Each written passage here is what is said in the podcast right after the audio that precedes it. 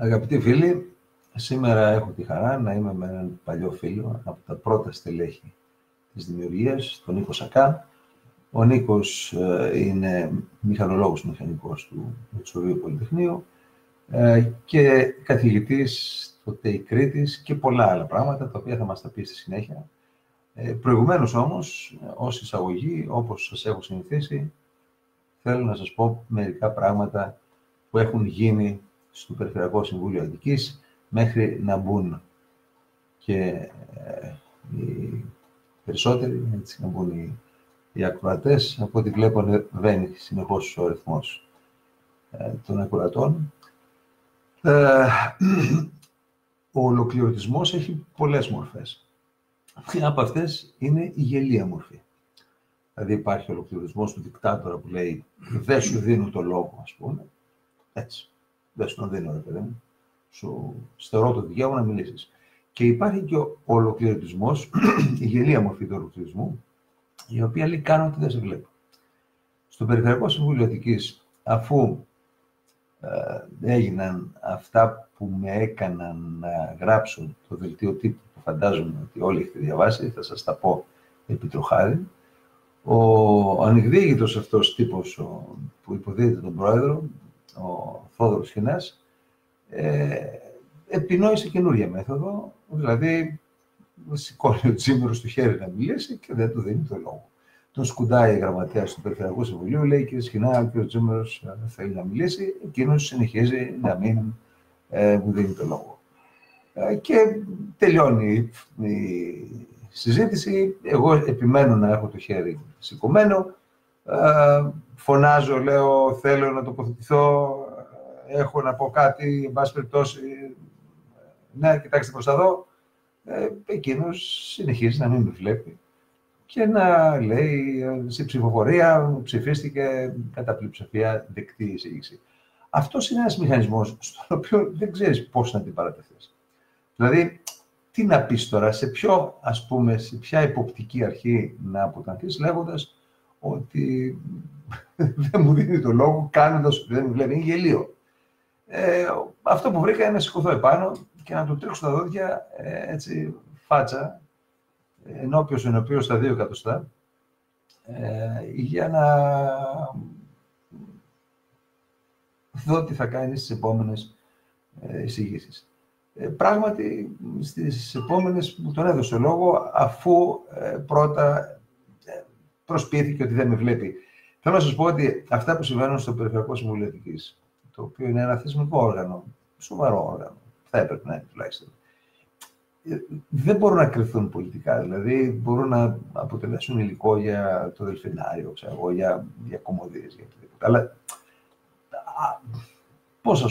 πώς, να σας το πω, δηλαδή, σου πέφτει το σαγόνι με αυτά που αντιμετωπίζεις και με αυτά που ε, προσπαθούν να εφαρμόσουν, ας πούμε. Αυτό όμως που έχει σημασία είναι το ότι την προηγούμενη Πέμπτη ε, παρεύει και ο Πρόεδρος και όλο το σύστημα τον κανονισμό της λειτουργίας του Περιφερειακού Συμβουλίου με έναν τρόπο κατάφορο.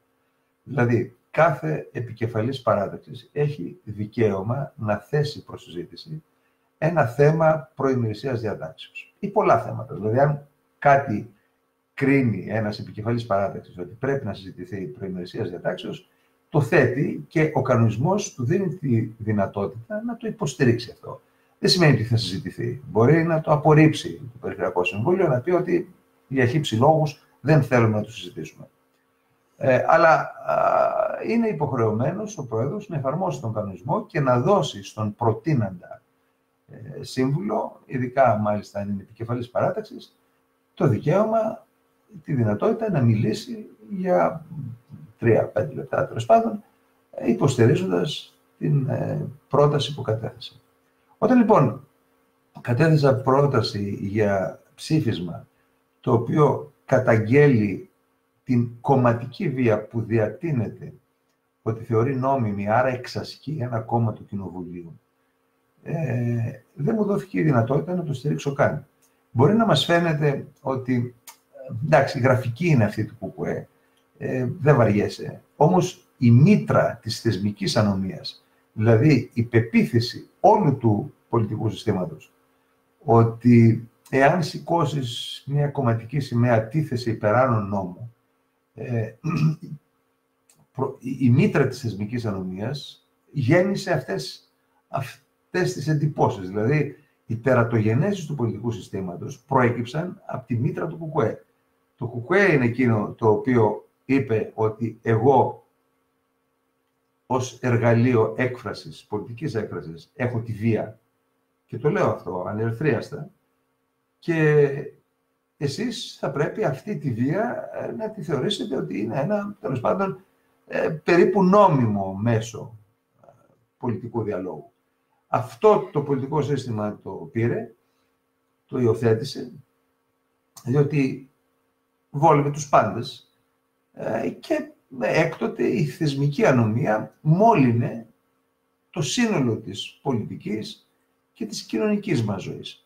Δηλαδή η αντίληψη ότι οποιοδήποτε μπορεί να ασκεί βία, είτε καταλαμβάνοντας ένα σχολείο, βλέπουμε τώρα ότι ξεκίνησε ένα νέο κύμα καταλήψεων, κάπου εποάζεται ο επόμενος πρωθυπουργός της επόμενης δεκαετίας, ο άλλος να μπαίνει στο γραφείο του Υπουργού Παιδείας, εσχρός ο Υπουργός Παιδείας βεβαίως, και μάλιστα εσχρό και θεωρητικός του τραμποκισμού, μιλώντας για ρωμαλαίο θετικό κίνημα. Ε, αλλά αυτό είναι παράνομη πράξη. Όπως παράνομη πράξη είναι αυτό που είδαμε ένας ε, τύπος να σπρώχνει έναν ανώτερο αξιωματικό της αστυνομίας, να τον πάει καροτσάκι και κανένας να μην ε, ενδιαφέρεται. Βεβαίως, ε, όταν ε, γινόταν τα μπλόκα της Βιοκαρπέτ, ήταν εκεί και ο Μπούτας και ο Κοκκινούλης. Ε, στις αντίστοιχες κινητοποιήσεις του ΟΤΕ, της ΔΕΗ, ήταν οι πάντες, ήταν όλοι οι αφρόκρεμα του συνδικαλιστικού κινήματος, μπλε, κόκκινη και πράσινη, εναλλαστή συμπνία. Ε, όμως η μήτρα ξαναλέω το κουκουέ. Και όταν ένα κόμμα λέει σήμερα ότι εμείς αντιτάσσουμε τη βία στη βία, τη δική μας βία, στη βία του κεφαλαίου, αυτό θα πρέπει να το δικαιολογήσει. Δηλαδή, και θα πρέπει και οι άλλοι να πούν πώς προσλαμβάνουν την έννοια της κομματικής βίας. Υπάρχει κομματική βία. Προφανώς και δεν υπάρχει. Δηλαδή, δεν υπάρχει ένας άνθρωπος να σας πει ότι η κομματική βία είναι ένας μηχανισμός αποδεκτός. Ε, αυτά ήθελα να συζητήσουμε. Ε, δεν τα συζητήσαμε. Ε, άφρεσε και κόρωσε ο πρόεδρος Χινάς. Ε, μου αφαίρεσε το λόγο, έκλεισε τα μικρόφωνα ε, και το θέμα βέβαια ε, πετάχτηκε. Ξαναλέω, αυτό είναι εκτός κανονισμού. Είναι ένα άλλο είδος θεσμικής βίας. Αυτά περι, Περιφερειακού Συμβουλίου και όταν μάλιστα στην επόμενη συνεδρίαση έθεσα θέμα προϋπολογισμού για πολλές ατασταλίες που έχει κάνει δώρο και για πολλές καθυστερήσεις στην πληρωμή. Ε, διαβάσαμε ότι είναι πρωταθλήτρια στις καθυστερήσεις πληρωμών, στις ληξιπρόθεσμες οφειλές δημοσίου. Αυτό είναι μια πατέντα ελληνική, δηλαδή δεν μπορεί να το εξηγήσει αυτός σε κάποιον ξένο, τι θα πει ληξιπρόθεσμες υποχρεώσεις δημοσίου. Ε, επίσης, ε, δεν το συζητήσαμε διότι δεν είναι επίγον. Κάποια στιγμή θα συζητηθεί.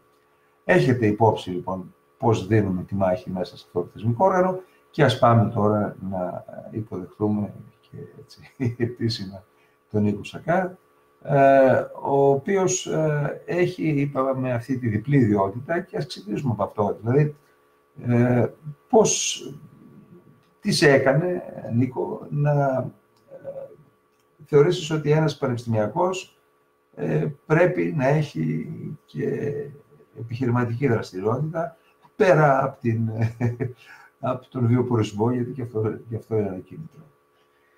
Ε, καλησπέρα σε όλους. Ε, καλησπέρα, Δάνο. Ευχαριστώ για την πρόσκληση. Είναι πάντα ευχάριστη κουβέντα μαζί σου, είτε με πέστο είτε χωρίς πέστο.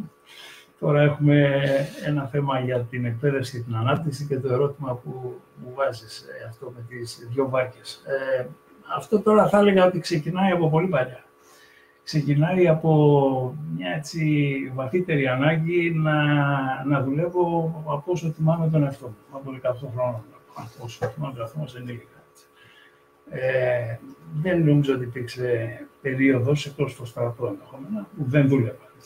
Ανεξαρτήτω του σπουδών. Και πολλές φορές θα έλεγα ότι το γεγονός ότι έπρεπε να συνδυάζω σπουδές με, με δουλειά, αυτό καθόρισε και, και εξελίξεις. Άρα, άρα βαθύτερα πιστεύω ότι είναι μια τέτοια ανάγκη. Να, να θεωρήσω δηλαδή ότι, ότι, ότι, ότι, ότι το καθηγητή λέει και δεν το θεωρείς και τόσο δουλειά. ναι, ναι. Αυτό ε, είναι σωστή παρατήρηση. Είναι σωστή παρατήρηση και πράγματι δεν είναι. Δηλαδή, έτσι είναι τα πράγματα, διότι με πάσα ειλικρίνεια, αν δει κανείς πόσες ώρες αφιερώνει ένας ακαδημαϊκός, ας πούμε για εκπαιδευτικούς λόγους. Εγώ ασχολούμαι βέβαια με έρευνα, αλλά η έρευνα αυτή είναι διασυνδεμένη με επιχειρηματικά θέματα και καταλήγει στα ράφια και στην αγορά. Έτσι. Αλλά αν, αν δούμε το καθαρά ε, ας πούμε, εκπαιδευτικό κομμάτι, είναι ας πούμε, ξέρω εγώ, 200 ώρες το χρόνο ένα τέτοιο πράγμα. Το ανελαστικό. Από εκεί και πέρα, αν θέλει κανείς ε, να κάνει έρευνα, αν θέλει να συνεργαστεί με επιχειρήσεις, είτε στη διακριτική του ευχαίρεια, κανένας δεν πρόκειται να τον ενοχλήσει ναι. ε, ό,τι και αν αποφασίσει. επειδή μπορεί να μας παρεξηγήσουν, να πω ότι ο Νίκος δεν κάνει έρευνα από ΕΣΠΑ. Δηλαδή, όλες αυτές οι έρευνες που χρηματοδοτούνται από το ΕΣΠΑ ναι. και είναι ένας τρόπος για να έχεις ένα δεύτερο μισθό. Αλλά ε, έχει, συμμετέχει σε μια εταιρεία η οποία ασχολείται με, με προϊόντα ναι. υψηλής τεχνολογίας. Ε, από ό,τι ξέρω, η, το διδακτορικό σου είναι στην περιβαλλοντική μηχανική. Ναι. Και είσαι και ε, επισκέπτης καθηγητής στο Πανεπιστήμιο Χάλ της ε, Είμαι και στο Πανεπιστήμιο Χάλ της Αγγλίας. Κυρίως γιατί έχω μια συνεργασία με ε, μια ομάδα Κινέζων εκεί ε, έχουμε κάποια κοινά ενδιαφέροντα, έχουν κάποιες αξιόλογες εργαστηριακές υποδομές και με τον τρόπο αυτό αναπτύσσουμε κάποια πράγματα από κοινού. Με στόχο μακροπρόθεσμο την αγορά της Κίνας.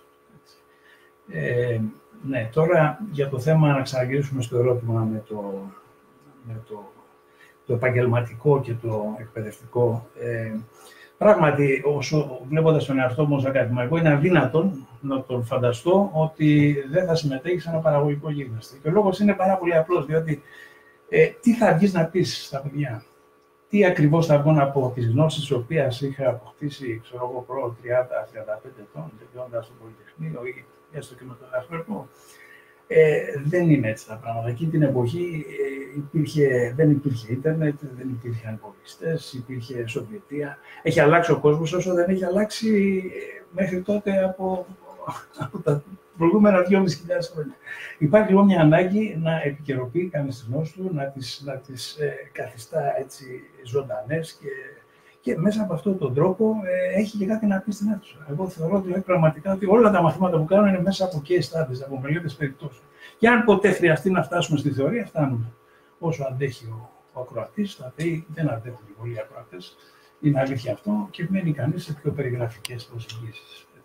Πόσο ανοιχτοί είναι οι φοιτητές στο να τους δείξεις αυτόν τον δρόμο; Δηλαδή, κοντολογείς, λες ε, ότι αν κάποιος είναι ας πούμε, αφοσιωμένος στα ακαδημαϊκά του καθήκοντα. Ε, αφοσιωμένος με την έννοια του ξεκομμένος, όχι ότι εσύ δεν είσαι αφοσιωμένος, αλλά κάνει μόνο αυτό.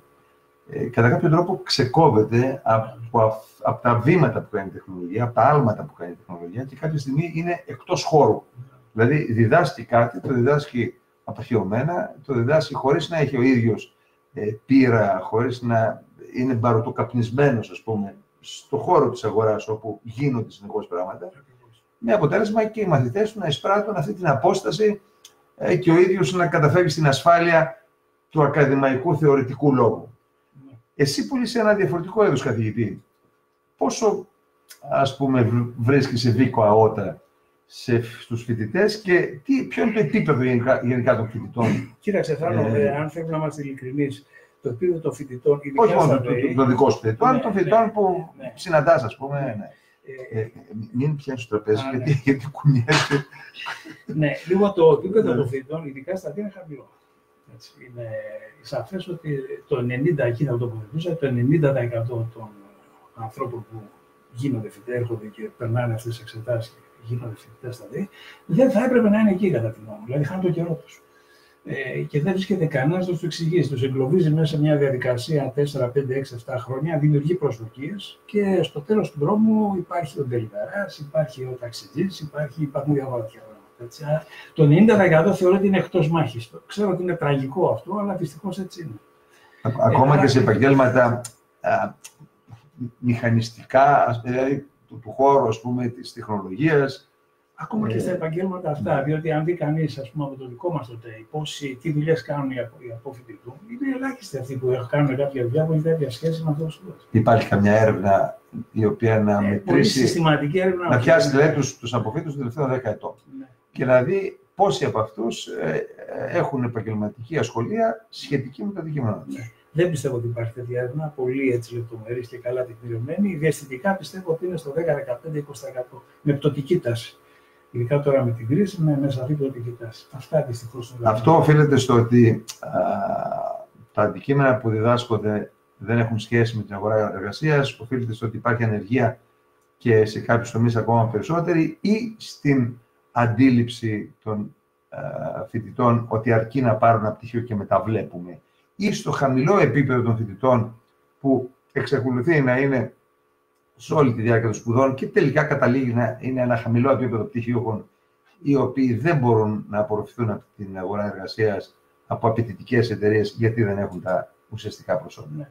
Ναι. Κοίταξε, θα έλεγα είναι ένα, ένας συνδυασμός από όλα αυτά που λες. Ε, είναι ένα χαμηλό επίπεδο, το οποίο παράγει χαμηλής ποιότητας ε, και χαμηλού γνωστικού υπόβαθμου απόφοιτου, οι οποίοι έχουν χαμηλή ζήτηση στην αγορά εργασίας, αν μιλάμε για κάποιες θέσεις που είναι κάπως απαιτητικές. Διότι αν ο άλλος τώρα είναι να κάνει τον εργοδηγό, ξέρω εγώ, σε μια βιομηχανία και να ε, φτιάχνει ας πούμε, πίνακες ηλεκτρικούς, δηλαδή δουλειές που είναι καθαρά τεχνικές. Γιατί όμως δεν χρειάζεται να περάσεις τέσσερα χρόνια εκπαιδευτικό εκπαίδευση. Έτσι. Μπορείς με μια Λίγο εκπαίδευση. πιο δυνατά μου λέει για να. Ναι, ναι. Μπορείς με μια τεχνική εκπαίδευση πολύ πιο σύντομη να αποκτήσεις αυτές τις ικανότητες. Ναι. Λοιπόν, πάρα πολλοί κόσμοι απασχολείται σε τέτοιες θέσεις. Εγώ, όταν δούλευα στα πλαστικά Κρήτη, είχαμε πάρα πολλούς ανθρώπους από τα ΤΕΙ που κάνανε δουλειές εργοδηγού, δηλαδή ε, εργάτη, πώς το λένε, βάρδια. Και ήταν Ναι. απόφοιτοι ΤΕΙ. Ε, αυτό είναι. Ή- Και μια εταιρεία η οποία είχε πάρα πολλούς τεχνικούς και μηχανικούς, γιατί ήταν σε μια ραγδαία εξέλιξη, ανάπτυξη, έκανε έρευνα. Ε, είχε 10-15 μηχανικούς. Μια εταιρεία, τώρα στην Κρήτη δεν είναι πολύ συνηθισμένο. Οι απόφοιτοι από τα ΤΕΙ ήταν πλαισιώναν τέτοιες σχέσεις δεύτερες, ας το πούμε, όχι, όχι, ιδιαίτερες, ε, όχι ιδιαίτερα απαιτητικές. Και αυτό έχει να κάνει με το επίπεδο το οποίο έχουν ε, και την αντίστοιχη που αντανακλά άμεσα στην απορρόφηση που έχουν στην αγορά εργασία. Τώρα με την κρίση η κατάσταση έχει επιδεινωθεί βέβαια πάρα πολύ περισσότερο. Έτσι, δεν υπάρχει καμία αμφιβολία. Καμία αμφιβολία. Και συναντά συνέχεια παιδιά τα οποία είναι πίτσα, πιτσαδόροι, είναι ε, ξέρω εγώ, μπάρμαν, είναι ταξιτζίδες, είναι τέτοια πράγματα. Αυτοί όταν έρχονται στα ΔΕΗ έχουν συνέστηση Δυστυχώς ότι, όχι. ότι σπουδάζουν ένα τεχνικό επάγγελμα και κάποια στιγμή θα πρέπει να μπουν σε παραγωγή, παραγωγή. Ναι. Δηλαδή θα μπορούν να μπουν σε ένα εργοστάσιο, πρέπει να μπουν σε μια εταιρεία κατασκευών. Διότι αυτή η μανία της ανωτατο- ανωτατοποίησης των πάντων Ναι.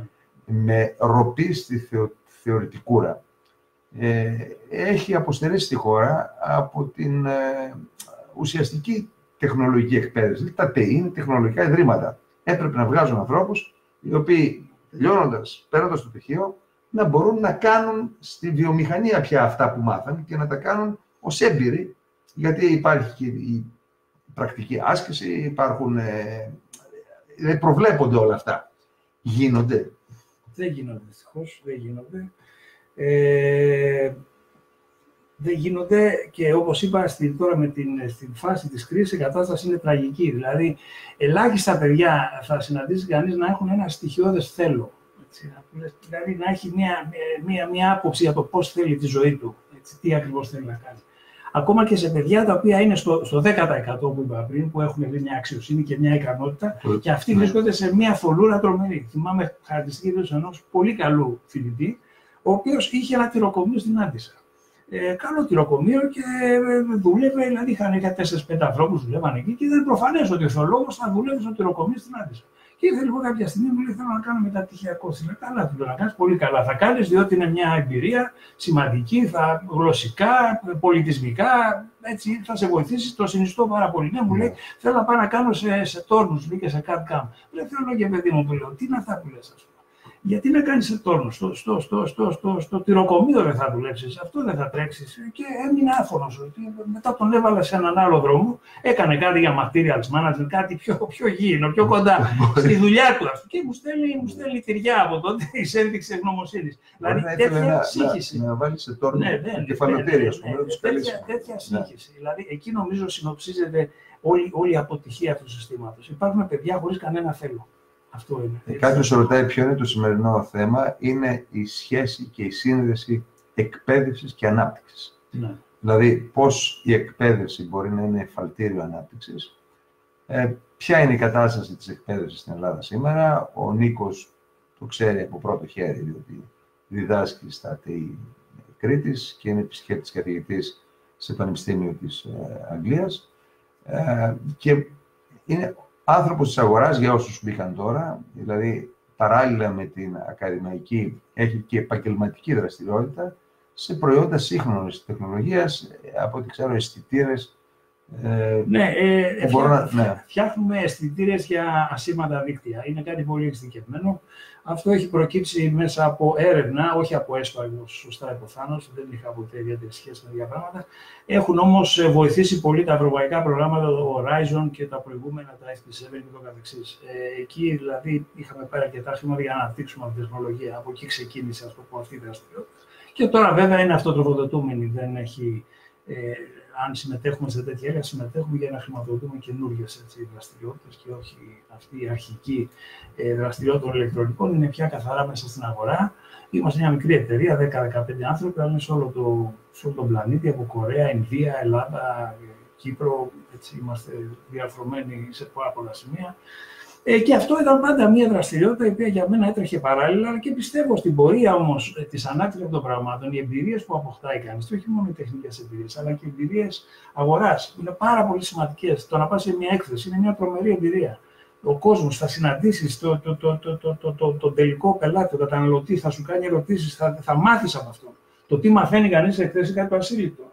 Ε, λοιπόν, αυτές οι εμπειρίες είναι μετά που, που έρχεσαι και τις, μέσα στην τάξη έχεις πραγματικά κάτι να δεις. Και πιστεύω ότι, για να γυρίσω στο αρχικό ερώτημα, το 10% το οποίο μπορεί πράγματι κάποιο δρόμο να βρει μέσα από ένα τέτοιο είδημα, νομίζω, νομίζω αξιολογεί πάρα πολύ θετικά. Δηλαδή, αυτό θα έλεγα είναι το ποσοστό το οποίο έχει ας το πούμε, μία ανταπόκριση σε, σε, σε, σε, σε έναν άνθρωπο σαν και εμένα που μεταφέρει ε, ερεθίσματα μέσα από την αγορά. Ε, καταλήγουμε σε ένα συμπέρασμα το οποίο είναι λίγο έτσι, σκληρό. Δηλαδή, εάν το 10% των φυτών ε, είναι ε, αυτοί οι οποίοι θα έπρεπε να συνεχίσουν τις σπουδές, ε, των φυτών τέλος πάντων, ε, οι υπόλοιποι τι θα έπρεπε να κάνουν. Ναι.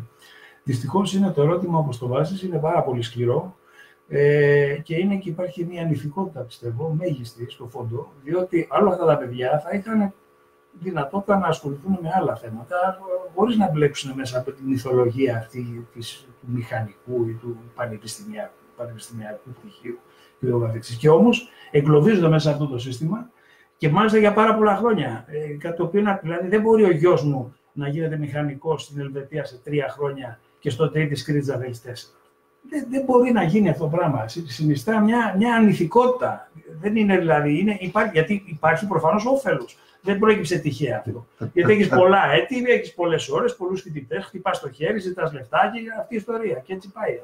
Έτσι, και έχουν εγκλωβίσει τα παιδιά σε πολυετή προγράμματα, αντίθετα με όλο το, το, το, το αυτό που συμβαίνει στην υπόλοιπη Ευρώπη. Έτσι.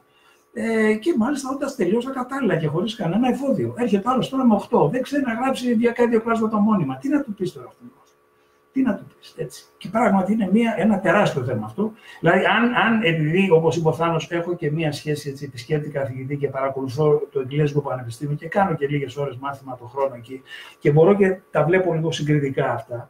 Ε, υπάρχει πολύ μεγάλη διαφορά στο επίπεδο των φοιτητών, η οποία διαφορά γίνεται ακόμα μεγαλύτερη από το γεγονός ότι οι Εγγλέζοι έχουν άμεση διασύνδεση με την αγορά. Δηλαδή, τελειώνοντας, θα βρουν σε ένα ποσοστό 80-90% μια δουλειά συγγενή με αυτό το οποίο σπουδάζουν. Ενώ εδώ τα ποσοστά είναι ανάποδα. Έτσι, είναι, είναι, είναι αυτό το θέμα. Ε, γιατί αν σύγκρινα τους καθηγητές, θεωρώ διαφορές στους καθηγητές δεν είναι τόσο ιδιαίτερες κατά τη δικιά μου έτσι, αντίληψη. Δηλαδή, οι, οι καθηγητές, ειδικά τα τελευταία χρόνια, αν τους δει κανείς με ακαδημαϊκά κριτήρια, ναι.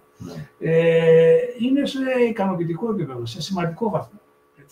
Όμως μπαίνουν μέσα σε μια τροχιά απαξίωσης. Δηλαδή, εγώ ξέρω, ας πούμε, στο δικό μας το είμαι εγώ και ένας άλλος συνάδελφος και φίλος, ο οποίος και αυτός έχει έτσι δραστηριότητες επιχειρηματικές και αναπτυξιακές και ο οποίος είναι και αυτός έχει μια αντίστοιχη ζωντάνια και πιστεύω μεταφέρει αυτό το, το, το πνεύμα του πραγματικού κόσμου μέσα στην τάξη.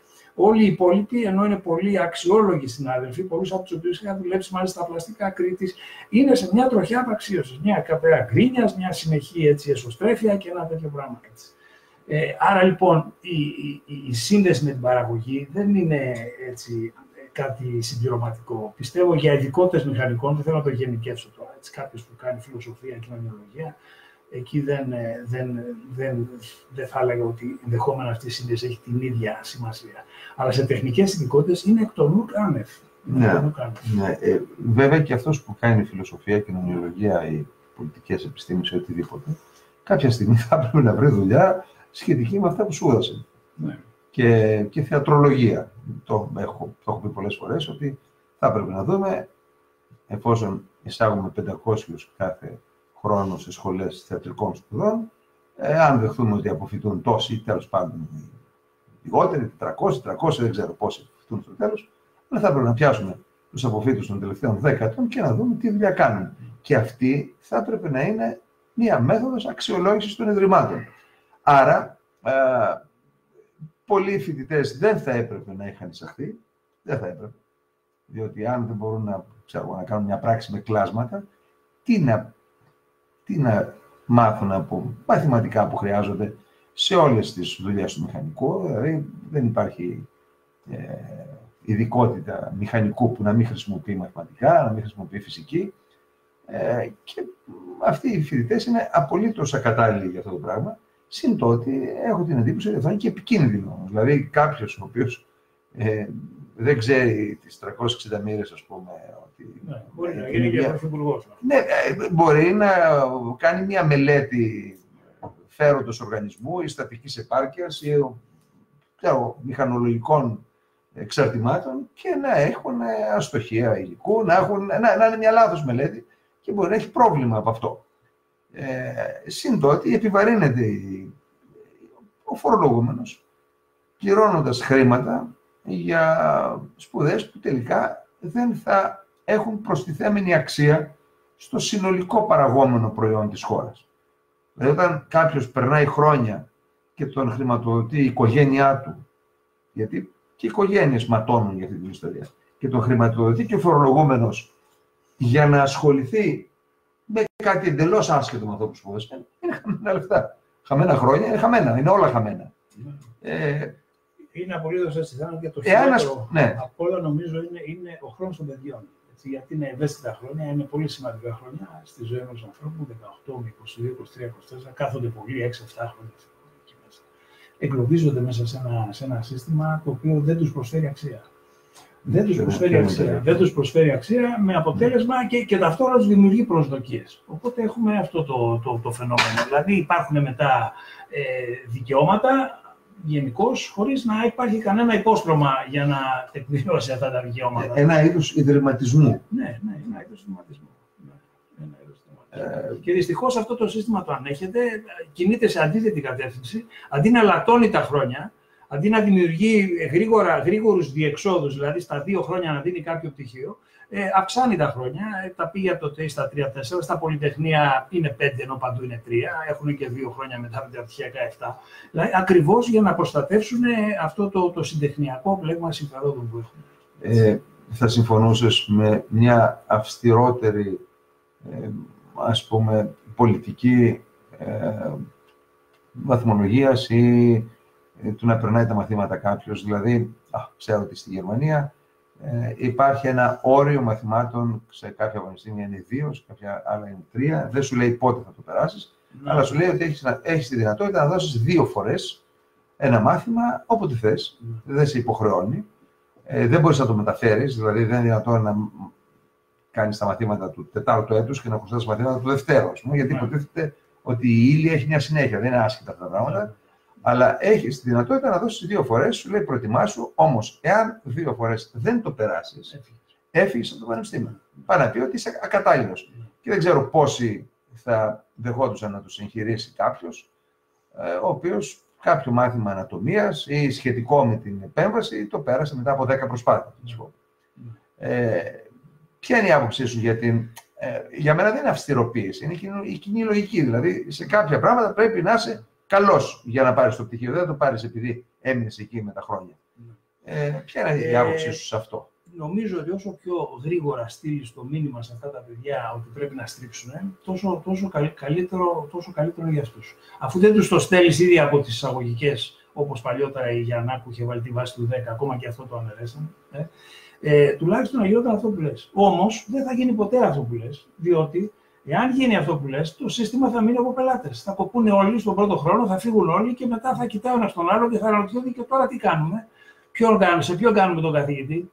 Έτσι. Και θα δημιουργηθεί ένα τέτοιο διέξοδο. Αλλά δεν μπορεί ποτέ αυτό το σύστημα να, να, να, να, λειτουργήσει με τον τρόπο που λες. Όλοι το λένε, όλοι υπάρχει μια διαρκής γκρίνια γι' αυτό με τους φοιτητές που είναι κακό το επίπεδο και να είμαστε αυστηροί και όλα αυτά. Και ποτέ δεν θα είναι αυστηροί, γιατί για να είναι αυστηροί θα αμφισβητήσουν τον ίδιο τους τον ρόλο. Και δεν έχουν τη, τη δυνατότητα, ούτε την όρεξη, ούτε το, το, τη δύναμη να κάνουν αυτό το πράγμα. Έτσι.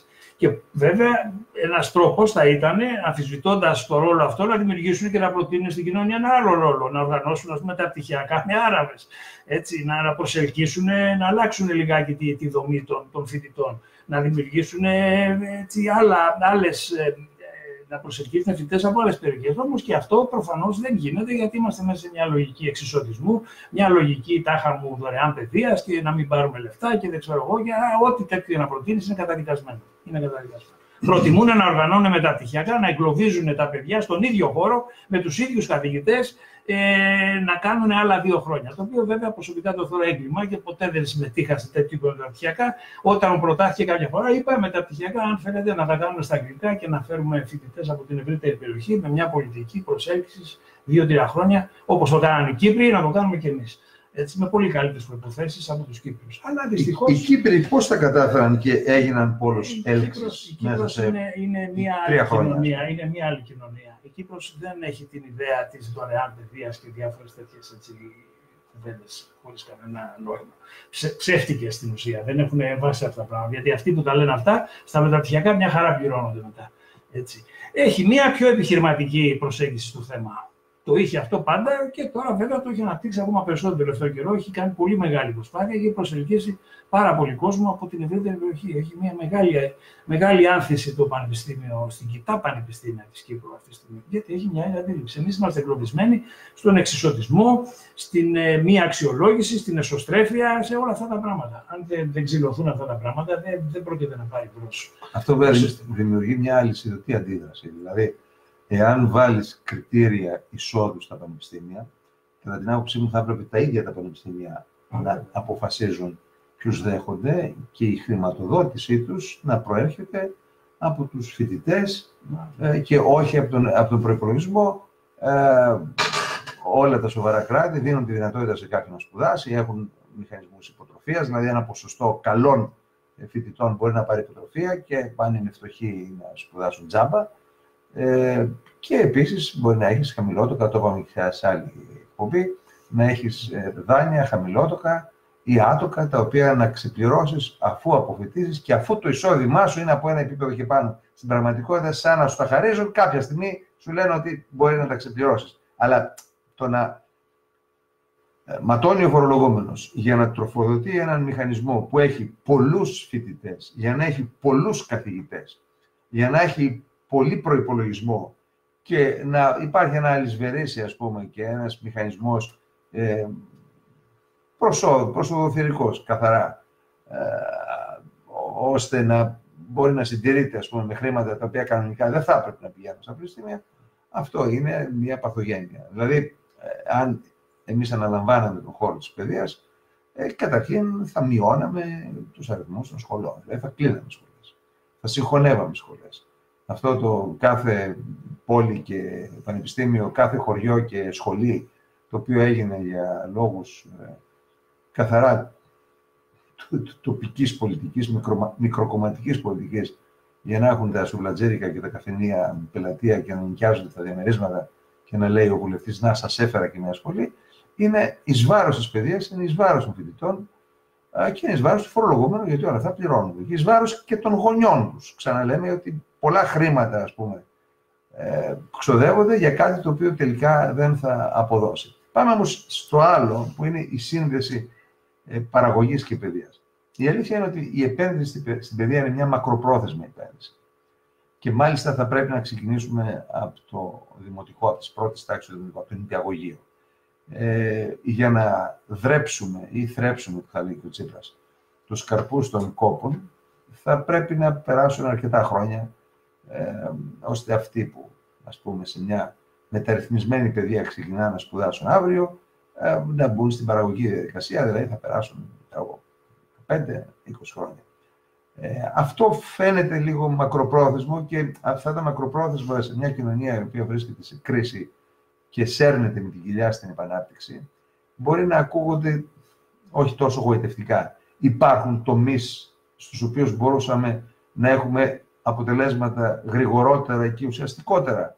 Δηλαδή, αυτό το 10% ας πούμε που σήμερα υπάρχει στα πανεπιστήμια και είναι ένα καλό. Είναι οι καλοί φοιτητές, αυτοί οι οποίοι θα μπορούσαν να κάνουν δουλειά. Υπάρχει τρόπος να τους δώσεις κίνητρο και να τους συνδέσεις με την αγορά εργασίας εάν σιγά σιγά αρχίσει και ξεκόβει στους άλλους. Δηλαδή, αν αναλαμβάναμε, αναλάμβανε στο Υπουργείο Παιδείας αύριο, ας πούμε. Ε, τι θα έκανες ώστε να μην κουβαλά η παιδεία τα βαρύδια ε, αυτού του μπούγιου και να μπορέσουν οι φοιτητές που έχουν μεράκι ε, να αφοσιωθούν στο αντικείμενό τους, να αφοσιωθούν στην έρευνα και να παράγουν και προϊόντα καινοτομικά προστιθέμενης αξίας γενικότερα, δηλαδή για την οικονομία. Ναι. Ε, υπάρχουν μια σειρά παρεμβάσεις που νομίζω θα είχαν νόημα και ενδιαφέρον. Ε, τόσο όσον αφορά τα ιδρύματα που υπάρχουν, πιστεύω όμως ότι θα ήταν πολύ πιο ταχείας απόδοσης παρεμβάσεις, δημιουργώντας νέα ιδρύματα που να είναι έξω, έξω από αυτό το, το, το, το, το, το μοντέλο έτσι, λειτουργίας. Ε, βέβαια αυτό σημαίνει κάποια επένδυση και θα πρέπει να ομογενείς, δεν ξέρω πού. Ναι, νέα ιδρύματα, υποθέτω ιδιωτικά. Νέα ιδρύματα ιδιωτικά, ναι, δεν υπάρχει κανένα τέτοιο θέμα που, που να αναλάμψουν, να στείλουν ένα μήνυμα τελείως διαφορετικό. Και αυτό το μήνυμα θα το παραλάβουν και, και τα υπάρχοντα ιδρύματα και κάπως θα, θα κινητοποιηθούν. Και να ανεβάσουν, δηλαδή, να ανεβάσουν τον πύχη του ανταγωνισμού. Να δηλαδή. Αυτό είναι βασικό. Πρέπει να δημιουργηθεί πρότυπο. Διότι αυτή δεν υπάρχει πρότυπο. Υπάρχει μια κατάσταση έτσι σαφίλα. Αυτή είναι η κατάσταση. Λοιπόν, αν δημιουργηθεί ένα πρότυπο, αυτό θα επιταχύνει τις εξελίξεις και στα ήδη υπάρχοντα έτσι ιδρύματα. Τώρα, παρεμβάσει στα ήδη υπάρχοντα ιδρύματα είναι αυτά που είπε πριν. Δηλαδή να έχουν την ευθύνη να επιλέξουν τους φοιτητές μόνοι τους. Ε, Ξεκινώντας από εκεί. Ε, αυτό σιγά σιγά θα δημιουργήσει, θα δημιουργήσει έτσι, μια διαστρωμάτωση και μια βελτίωση της ποιότητας. Επίσης, μετά το θέμα της αξιολόγησης, το οποίο είναι αυτή τη στιγμή μια διαδικασία τελείως προσχηματική. Κανένας δεν την πιστεύει στην ουσία. Δεν υπάρχει αποδέκτη της αξιολόγησης. Είναι μια ισοστρεφής διαδικασία. Γίνεται αξιολόγηση. Γίνεται αξιολόγηση και με, μάλιστα. Με, ποιον τρόπο; Στο, στο δικό μου τμήμα ήμασταν από τα πρώτα τμήματα τα οποία ολοκληρώσαμε τη διαδικασία της αξιολόγησης και είχαν αυτόματα τη δυνατότητα να οργανώσουμε τα πτυχιακά. Εν πάση περιπτώσει, ε, αλλά όλη η διαδικασία είναι μια διαδικασία γραφειοκρατική, προσχηματική, ε, για μένα το, το κομβικό σημείο στην αξιολόγηση είναι να, να κοινοποιούνται τα αποτελέσματα στην κοινωνία, ώστε να, να, να λειτουργούν σαν ε, ένα κριτήριο λήψης αποφάσεων από την κοινωνία.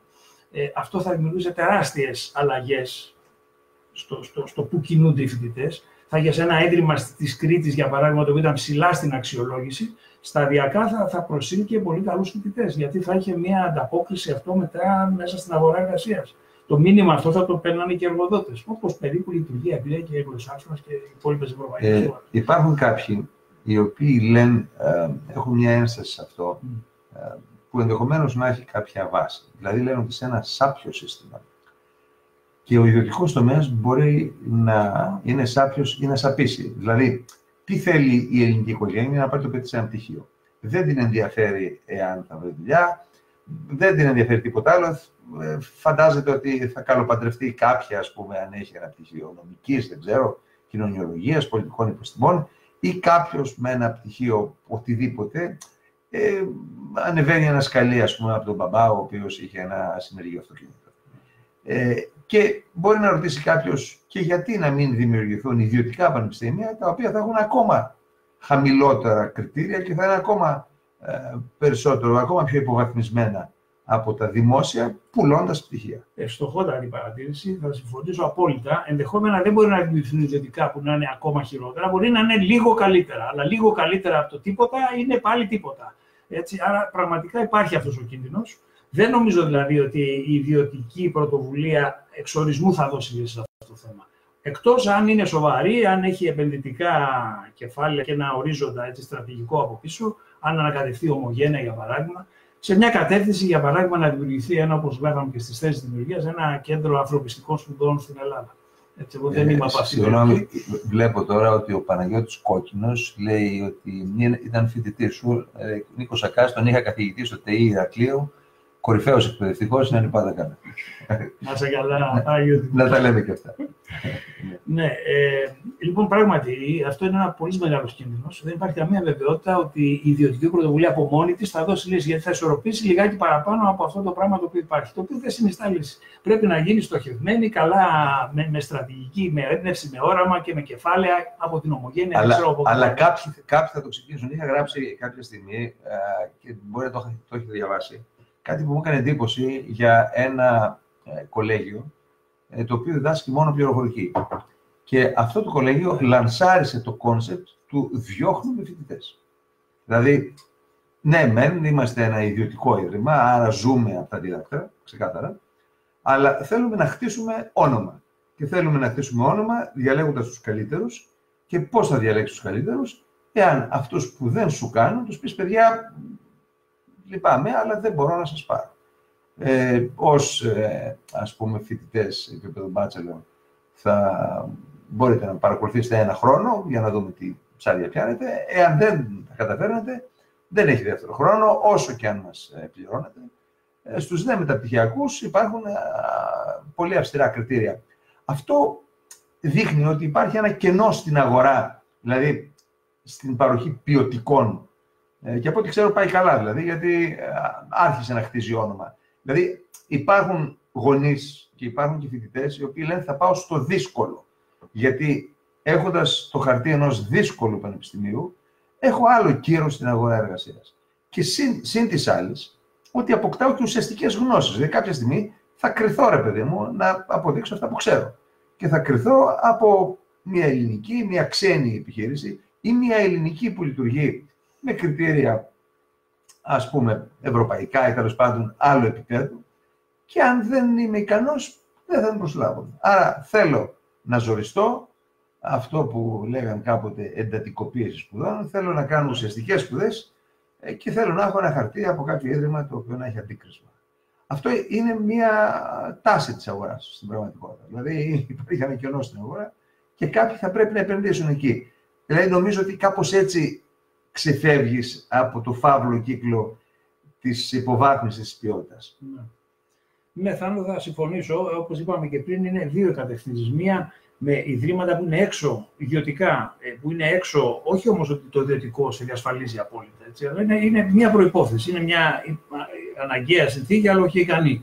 Λοιπόν, ε, σαν αυτό που λες, και υπάρχει πράγματι ένα κενό αγοράς και κάποιοι θα βρεθούν να το καλύψουν.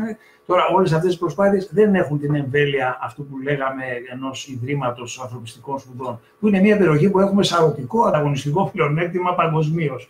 Και δεν θέλουμε να το αξιοποιήσουμε. Δηλαδή, είναι να απορεί κανείς. Όπως να απορεί κανείς με τα ΤΕΗ που τα τμήματα τουριστικών σπουδών έχουν φοιτητές με τρία και με τέσσερα. Δεν πηγαίνει κανένας στα τμήματα τουριστικών σπουδών που είναι η, η ατμομηχανή της, της χώρας, έτσι, είναι από τις παραξενιές. Να, να περάσουμε στα ερωτήματα των, ε, των ανθρώπων που μας παρακολουθούν. Ε, λέει ο Γιάννης Φυρίδης ότι τα παιδιά σήμερα δεν γνωρίζουν τι θέλουν. Πού οφείλεται όμως αυτό; Εντάξει, να, να πω ότι οφείλεται σε ένα σωρό παράγοντες. Οφείλεται στο ότι πέρασαν πολλά χρόνια σε μια εκπαιδευτική διαδικασία που δεν τους έμαθε σχεδόν τίποτα και δεν τους έμαθε ότι ο στόχος τους είναι να φτιάξουν τη ζωή τους σύμφωνα με τα δικά τους κριτήρια και με τον δικό τους τρόπο, ας πούμε, με τον οποίο προσλαμβάνουν τον κόσμο. Ε, υπάρχουν σύγχρονα εκπαιδευτικά συστήματα, τα οποία προσπαθούν, ας πούμε, να, ε, να ανακαλύψουν και να τροφοδοτήσουν τις ε, δεξιότητες, τα ταλέντα που έχει κάθε παιδί ε, και να τους κατευθύνουν στο να αναπτύξουν αυτά, ενδεχομένως εις βάρος κάποιων άλλων, που αν ας πούμε, προσπαθούσαν να αναπτύξουν τα άλλα, θα ήταν μέτρη. Αλλά σε κάποια πράγματα κάποιος ε, είναι πολύ καλός. Δηλαδή, αν πάει σε μια τάξη μικρών παιδιών, πρώτης δημοτικού, νηπιαγωγείου, θα δεις πολλά ταλέντα σε κάποιον τομέα. Πρέπει να υπάρχει ο κατάλληλος δάσκαλος και ο κατάλληλος μηχανισμός να βρει σε τι είναι καλύτερος ο καθένας. Αυτό λοιπόν δεν υπάρχει. Υπάρχει ένας ισοπεδωμένος τρόπος διδασκαλίας και τα παιδιά φτάνουν στο Λύκειο μην ξέροντας τι μπορούν να κάνουν, τι ανάγκες έχει η αγορά, ε, τι είναι εκείνο που μπορεί να συνδυάσει η ευχαρίστηση προσωπική, γιατί αν ασχολείσαι με μια δουλειά που δεν τη γουστάρεις, θα είσαι ένας μίζερος και στη ζωή σου. Ε, αυτά δεν έχουν διδαχθεί. Δεν, ούτε η κοινωνία τα αντιμετωπίζει ως σημαντικά θέματα, ούτε η οικογένεια τα αντιμετωπίζει ως σημαντικά. Και καταλήγουν τα παιδιά να δίνουν εξετάσεις, ας πούμε, και να βάζουν 10 σχολές, θα μπουν σε κάποια κατατύχη, δεν έχουν και μεγάλη σχέση με το αντικείμενο, απλώς να πούνε ότι κάπου πέρασαν. Ε, αυτό το απαντάω εγώ, γιατί αφορά την ευρύτερη αντίληψη ε, για την παιδεία. Αν ε, αυτό, αυτό είναι και η ρίζα, όπως το λέει, είναι η ρίζα του θέματος, έρχεται από πιο πριν. Δεν είναι δηλαδή στην τρίτο βάθμια εκπαίδευση που ξαφνικά ανακαλύπτουμε ότι αυτά τα παιδιά δεν έχουν θέλω. Αλλά ποτέ δεν αναπτύξαν κριτική έτσι, σκέψη, ποτέ δεν ε, είδαν τον εαυτό τους ενεργό όν και όχι παθητικό αποδέκτη του, του οτιδήποτε. Ε, με αυτές τις προδιαγραφές, μοιραία έρχεται κανείς και στο, στο, στο, ΤΕΙ, στο ΑΕ και περιμένει να του πεις, ας πούμε, να του δώσει τα φώτα σου. Δεν, δεν έρχεται για να σου πει ότι ξέρεις, θέλω να κάνω αυτή την πτυχιακή. Σου λέει τι πτυχιακή να κάνω. Η απάντηση είναι μια πτυχιακή που να συνδέεται με το αύριό σου. Αυτή την πτυχιακή να κάνεις. Η πτυχιακή είναι ένα εργαλείο για να, για να συνδεθείς με τον κόσμο, τον επαγγελματικό της αυριανής σου μέρας. Εγώ θα σου το πω αυτό. Εγώ θα σε βοηθήσω τεχνικά αυτό το οποίο θα κάνεις, να το οργανώσεις, να είναι σε ένα επίπεδο, να είναι συγκροτημένο. Αλλά δεν μπορώ να σου πω τι πτυχιακή να κάνεις. Ούτε έχει νόημα να σου δώσω πάρα αυτή τη πτυχιακή κάνει. Περιμένουν αυτό να το δώσει μια πτυχιακή να κάνεις. Ε, ο Θανάσης Αγγελόπουλος λέει ότι όταν μπήκαμε με τον Νίκο στο... Ο Θανάσης Αγγελόπουλος είναι επίσης ε, από τους πρώτους έτσι, συνειδητές της δημιουργίας. Ε, όταν μπήκαμε με τον Νίκο στο Μετσόβιο, στα τρία πανεπιστήμια της Ελλάδας έμπαιναν 200 φοιτητές μηχανολόγοι. Τώρα μπαίνουν 2.000 που σε καμία περίπτωση δεν έχουν τις ικανότητες για μια καριέρα αξιώσεων στον ιδιωτικό τομέα. Ε, ο Βάγιας Κατσός λέει: Θα ήθελα να μάθω περισσότερα για την επιταγή σπουδών ένα της σημερινής δωρεάν παιδείας. Επίσης, ποιες είναι οι σκέψεις σας για απομακρυσμένες περιοχές με λίγα παιδιά και ποιες οι δυνατότητες αναβάθμισης της παιδείας μας με τη χρήση της πληροφορικής; Να πω ότι η επιταγή σπουδών αφορά την υποχρεωτική εκπαίδευση. Δηλαδή, εμείς δεν πιστεύουμε ότι οι ανώτατες σπουδές θα πρέπει να χρηματοδοτούνται από το φορολογούμενο. Ευθέως. Ξαναλέω ότι θα πρέπει οι ανώτατες σπουδές να δίνουν τη δυνατότητα σε παιδιά φτωχών οικογενειών, που είναι καλοί φοιτητές όμως, όχι απλώς φτωχός, αλλά άσχετος, παιδιά που έχουν υψηλούς βαθμούς και έχουν μεράκι και κλίση, να παίρνουν υποτροφία. Αυτές ναι, θα τις χρηματοδοτεί ο φορολογούμενος και επίσης ε, να δίνει τη δυνατότητα στους άλλους χαμηλότοπων δανείων ή στους ντεμή, ας πούμε, μισής υποτροφίας, θεσμοί που υπάρχουν στο εξωτερικό, αλλά οι επιταγές σπουδών θα δίνονται σε μαθητές δημοτικού, νηπιαγωγείου, γυμνασίου, για να πηγαίνουν στο σχολείο της αριστεία τους. Δηλαδή, θα λέει το Υπουργείο ε, Παιδείας, ε, βλέποντας το κόστος αναφοιτητή ή προσαρμόζοντας το κόστος, συγγνώμη, αναφοιτητή, αναμαθητή, ή προσαρμόζοντας το κόστος στο μέσο όρο ή στο αντίστοιχο κόστος άλλων χωρών. Δηλαδή, τι ξοδεύει, ας πούμε, η Γαλλία, η Ιταλία, η Ισπανία για έναν μαθητή γυμνασίου; 5.000 ευρώ. Μάλιστα, πάρε γονιέ 5.000 ευρώ και δώστε στο σχολείο της προτίμησής σου. Έτσι γίνεται μια αυτόματη αξιολόγηση και μια αυτόματη χρηματοδότηση των καλών σχολείων, γιατί θα πας εκεί που έχουν καθηγητές, που έχεις μάθει ότι είναι σοβαροί, που ασχολούνται με το μάθημα και όχι να σου κάνουν ε, κατήχηση ας πούμε, για το σοσιαλισμό και ένα σωρό άλλα πράγματα. Και η οι απομακρυσμένες περιοχές μπορούν να χρησιμοποιήσουν το e-learning μια χαρά. Δηλαδή, αντί να υπάρχει ένας δάσκαλος, μια δασκαλίτσα η οποία να φεύγει να αποσπάται στο γραφείο της βουλευτού ή να σηκώνεται να φεύγει όταν βρίσκει τα δύσκολα, θα μπορούν τα παιδιά να παρακολουθούν σε μια οθόνη μαθήματα που θα γίνονται από έναν πολύ καλό δάσκαλο ε, σε ένα, από την Αθήνα και εκεί να υπάρχει ένας, ε, πώς λέμε, διαχειριστής, ας πούμε, που μπορεί να είναι κάποιος από την, μια, μια νοικοκυρά, που να φροντίζει τα παιδιά, να είναι εκεί, να παρίσταται, ώστε να τα προσέχει, χωρίς να συμμετέχει στην, ε, διδακτική διαδικασία. Ναι, αν μου επιτρέπεις, θέλω να προσθέσω κάτι εδώ στο ερώτημα του Βάγια. Ε, Ασφαλώς, Βάγια, αυτό που λες με τις απομακρυσμένε περιοχές και την πληροφορική ε, μπορεί να γίνουν πάρα πολλά πράγματα μέσω e-learning και το καθεξής. Προσωπικά έχω καταλήξει ότι ε, ο ρόλος της, της φυσικής παρουσίας του καθηγητή ε, στην ουσία δεν είναι αυτός της μεταφοράς γνώσεων, αλλά είναι, είναι περισσότερο ο ρόλος του mentoring, όπως λέμε. Δηλαδή του, του να, του να, να, να δώσεις στον άλλο, ε, ε, να, να δώσεις μια θεατρική παράσταση κατά κάποιο τρόπο. Και μέσα από αυτή τη θεατρική παράσταση να, να, να του μεταφέρεις βιώματα, εμπειρίες, αξίες, προσεγγίσεις, τα πράγματα. Αυτό είναι το οποίο δεν μπορείς να κάνεις μέσα από τον υπολογιστή. Αλλά αν είναι, αν είναι για τεχνική γνώση, δεν υπάρχει τίποτα το οποίο να μπορείς να βρεις, ας πούμε, και μάλιστα δωρεάν σε υπολογιστή. Ε, θα, θα μπορούσε όμως ε, ο δάσκαλος να είναι δάσκαλος πραγματικός. Δηλαδή να υπάρχει μια κάμερα να βλέπει έναν δάσκαλο ο οποίος να χρησιμοποιεί multimedia, δηλαδή να χρησιμοποιεί ταινίες για ιστορικά θέματα, για γεωγραφικά, αλλά να είναι δάσκαλος και να το βλέπουν. Δηλαδή, ένα καλημέρα κύριε, καλημέρα να λέει κι αυτός, και να τον ακούν. Και τα παιδιά της μιας τάξεις που είναι σε μια, ένα νησί, να βλέπουν και τα παιδιά που παρακολουθούν ταυτόχρονα σε ένα άλλο νησί και να αποκτήσουν και σχέσεις μεταξύ τους. Δηλαδή, να υπάρχει δάσκαλος ο οποίος θα μπορούσε να επισκεφθεί, να επισκέπτεται μια φορά το τρίμηνο, ας πούμε, να τον βλέπουν τα παιδιά από κοντά, για να ξέρουν ότι είναι μισά ορκαλιωστά. Ναι. Θέλω να πω ότι αυτό είναι καλύτερο από το μίζερο που να είναι κάποιος απομονωμένος, να τους θέλει ένα δάσκαλο, ο οποίος μπορεί να είναι ε, θαυματοποιός, αλλά μπορεί και να μην κάνει. Έτσι ή μπορεί να μην έχει καθόλου όρεξη, ή μπορεί να έχει κατάθλιψη, ας πούμε, σε ένα απομονωμένο νησί της χώρας και βέβαια σου κοστίζει πολύ περισσότερο. Δηλαδή, μπορείς να ανεβάσεις το επίπεδο των σπουδών σε, στην δημοτική και στην μέση εκπαίδευση ε, με αυτόν τον τρόπο, ε, με πολύ λιγότερα χρήματα ε, και με ένα μικρό ας πούμε κόστος, γιατί όντως είναι άλλο πράγμα να βλέπεις το δάσκαλο κάθε μέρα, έτσι, να σου κάνει το, το κεφάλι ας πούμε. Ελπίζω να μην τραβάει σφαλιάρες. Ε, και άλλο πράγμα είναι να το βλέπεις στην οθόνη. Αλλά αν δεν μπορείς να κάνεις κάτι καλύτερο, αυτό είναι, ας πούμε, η αμέσως επόμενη προτιμητέα ε, λύση. Πάντως, αυτό το προβληματισμό, αν το μεταφέρουμε στην τριτοβάθμια εκπαίδευση, εγώ με τίποτα δεν πιστεύω ότι το βασικό θέμα είναι θέμα τεχνικών υποδομών είναι καθαρά θέμα ιδεολογικό. Είναι ο εξισωτισμός, ο οποίος κυριαρχεί, εξαρρώσει τα πάντα. Είναι η, η, ο πόλεμος στην αριστεία. Είναι μια απίστευτη εσωστρέφεια. Ε, είναι ένα απίστευτο μίσος για τις επιχειρήσεις και για οτιδήποτε παράγει και έτσι, θυμίζει ιδιωτικό τομέα και την οικονομία.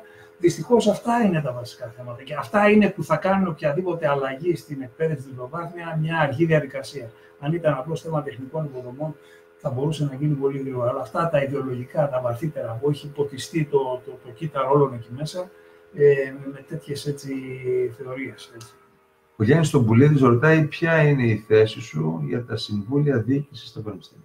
Ε, τα συμβούλια διοίκησης είναι ένας, ένας σωστός θεσμός. Προσπαθούσε να βάλει και, και κάποιον έξω από το σύστημα κατά κάποιο τρόπο μέσα στη διοίκηση. Το οποίο καταρχάς είναι μια σωστή προσέγγιση πιστεύω. Προφανώς δεν είχε, δεν είχε ιδιαίτερο μέλλον, διότι συγκρουόταν με τα, με τα συμφέροντα και με τη λογική που λειτουργούν όλα αυτά τα κλειστά πελατειακά συστήματα. Είναι, είναι περίεργο, αλλά είναι κλασικά ελληνικό το ότι ο νόμος Διαμαντοπούλου, ο οποίος ψηφίστηκε με συντριπτική πλειοψηφία στο Κοινοβούλιο, σχεδόν από όλα τα κόμματα, και προέβλεπε τα συμβούλια διοίκησης, πριονίστηκε από αυτούς που τον ψήφισαν. Δηλαδή τον ψήφισαν γιατί δεν μπορούσαν να κάνουν τίποτα άλλο αλλά στην πορεία αρχίσαν, ε, όχι εγώ δεν θέλω, μη αυτό, ενστάσεις, τελικά δεν λειτουργήσε, δεν εφαρμόστηκε λόγω του ότι η Ελλάδα λειτουργεί με αυτόν τον τρόπο. Και εκεί είναι η δική μας ε, θέση, ας πούμε, ότι αυτός ο μηχανισμός δεν γίνεται, δεν διορθώνεται με μέρη μέτια. Πρέπει να περάσει ένα κατακλυσμίο σοκ για να καταλάβει ότι τα χρήματα που καταναλώνει τα βγάζει ο φορολογούμενος και δεν τα δίνει για πέταμα τα δίνει για παραγωγή γνώσης, παραγωγή καινοτομίας, παραγωγή ανθρώπων που θα πάρουν τη βιομηχανία στα χέρια τους. Γιατί μιλάμε για τα ΤΕΙ και για τα ανώτατα ιδρύματα, γιατί και εκεί το ίδιο πράγμα ισχύει. Να δώσω ένα παράδειγμα λίγο στην κατεύθυνση αυτή που συζητάμε εδώ. Ήμουνα στην Κίνα ε, πέρυσι τέτοια εποχή. ε, σε ένα παρτεναριά επιχειρήσεων και πανεπιστημίων. Και ήταν και από το Πανεπιστήμιο του Τσεγκτού κάποιοι ακαδημαϊκοί, με τους οποίους γνωριστήκαμε, βγήκαμε για τα βράδια και αλλάξαμε κάποιες κουβέντες. Λοιπόν, ε, έμαθα ότι υπάρχουν άνθρωποι στο, στο συγκεκριμένο πανεπιστήμιο, καθηγητές της ίδιας βαθμίδας, που αμείβονται με 20.000 δολάρια το χρόνο και άλλοι που αμείβονται με 100.000 δολάρια το χρόνο στην Κίνα. Και το βασικό και στην Κίνα, που νομίζουμε ότι στην Κίνα είναι τζάμπα πούμε, και είναι η διεργασία αυτή. Μυθολογίες. Η μηχανική των πλαστικών Κρήτης είναι πολύ πιο ακριβή πια στην Κίνα από ότι είναι στο Εράκλειο της Κρήτης. Εν πάση περιπτώσει, το βασικό κριτήριο ήταν αυτό. Πόσο αυτοί οι άνθρωποι είναι διασυνδεμένοι με κάποιο γίγνεσθε και πόσο δεν κοιτάνε τον αφαλό τους και να αναμυρικάζουν αυτά τα οποία μάθαν 35 χρόνια αργότερα. Οπότε είναι σαφές όλος ο κόσμος το αναγνωρίζει αυτό το πράγμα, ότι η εκπαίδευση, ειδικά σε τεχνολογικές ε, επιστήμες, ε, παιδεία, πρέπει να είναι σε μια διαρκή διαδραστική σχέση με, το, με την παραγωγή και την οικονομία. Αλλιώς δεν υφίσταται. Εγώ δεν θα είχα την από δηλαδή, θα ήμουν μουγκό. Ε, η Μερσίνα Παδοπούλου λέει τι γνώμη έχουμε για τα ΕΠΑΛ; Θα χρειαζόμασταν περισσότερα ΤΕΙ ή ΑΕΗ. Δεν προτιμούν τα παιδιά να σπουδάσουν στα ΤΕΙ λόγω του επίπεδου των ΤΕΙ ή λόγω άγνοιας ε, ας μας απαντήσει ο Νίκος. Εγώ δεν νομίζω ότι το, τα παιδιά υπάρχει θέμα επίπεδου των ΤΕΗ ή λόγω. Ε, είναι το θέμα τα παιδιά, αυτά τα οποία έρχονται στο ΤΕΗ, έχουν πολύ χαμηλές επιδόσεις. Είναι, ας πούμε, στο, στην Κρήτη κάτω είναι μεταξύ 5 και 12 και 13. Εκεί πέρα κινούνται οι βάσεις. Τι μπορείς να περιμένεις τώρα, δεν έχουν καμία άγνοια, δεν, ούτε και γνώση έχουν, ούτε και άγνοια έχουν, τίποτα δεν έχουν αλλά είναι ακατάλληλα για αυτή την, την, την ιστορία. Είναι, είναι πολύ λάθος η κοινωνία, είναι μια ανηθικότητα που σπρώχνει και ανέχεται αυτά τα παιδιά για 6-7 χρόνια να ασχολούνται με, με, με πράγματα άσχετας με τη ζωή τους τη μεθαυριανή. Δημιουργώντας τους μάλιστα προσδοκίες. Με την εξαίρεση ενός 10% το οποίο, όπως είπα και πριν, θα βρει τον δρόμο. Και κάποιο κομμάτι από το 10% θα βρει και πολύ σπουδαίο δρόμο. Πάντα υπάρχει ο θόρυβος μέσα σε αυτό το σύστημα, όπως λέμε στα, της μηχανικής. Τώρα για τα ΕΠΑΛ είναι ένα θέμα λιγάκι τεχνικό, περισσότερο τη δευτεροβάρεια εκπαίδευση.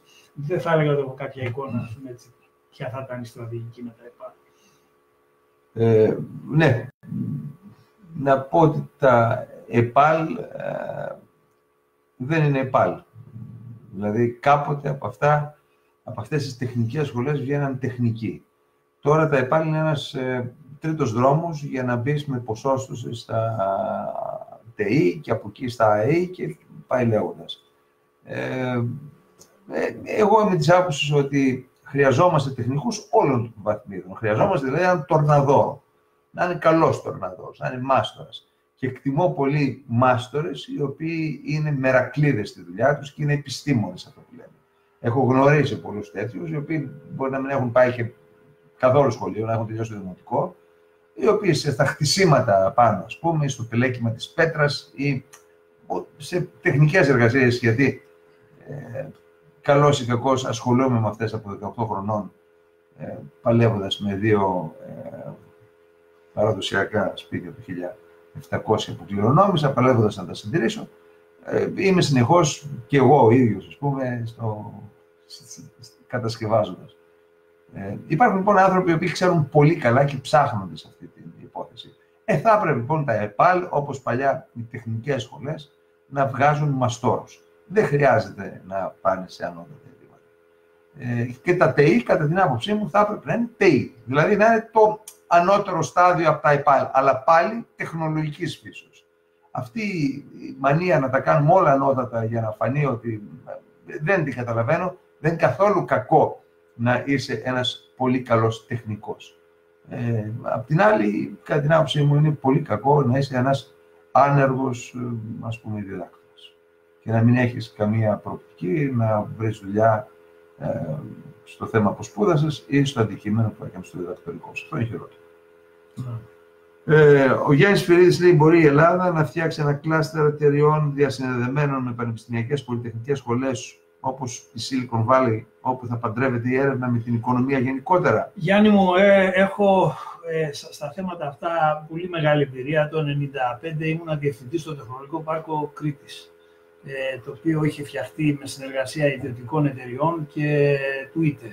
Ε, συμμετείχαν τα πλαστικά Κρήτης, Intracom και μια σειρά από άλλες εταιρείες.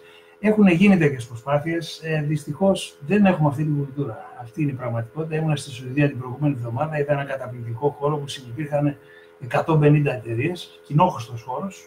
Και η φιλοσοφία του ήταν να δημιουργηθεί όσμωση ανάμεσα σε ανθρώπους από διαφορετικά συστήματα. Έτσι, και αυτό παράγει κάποια αξία, κάποια συνέργεια. Έτσι. Τελείως ε, απρογραμμάτιστα και ε, έτσι, άτυπα.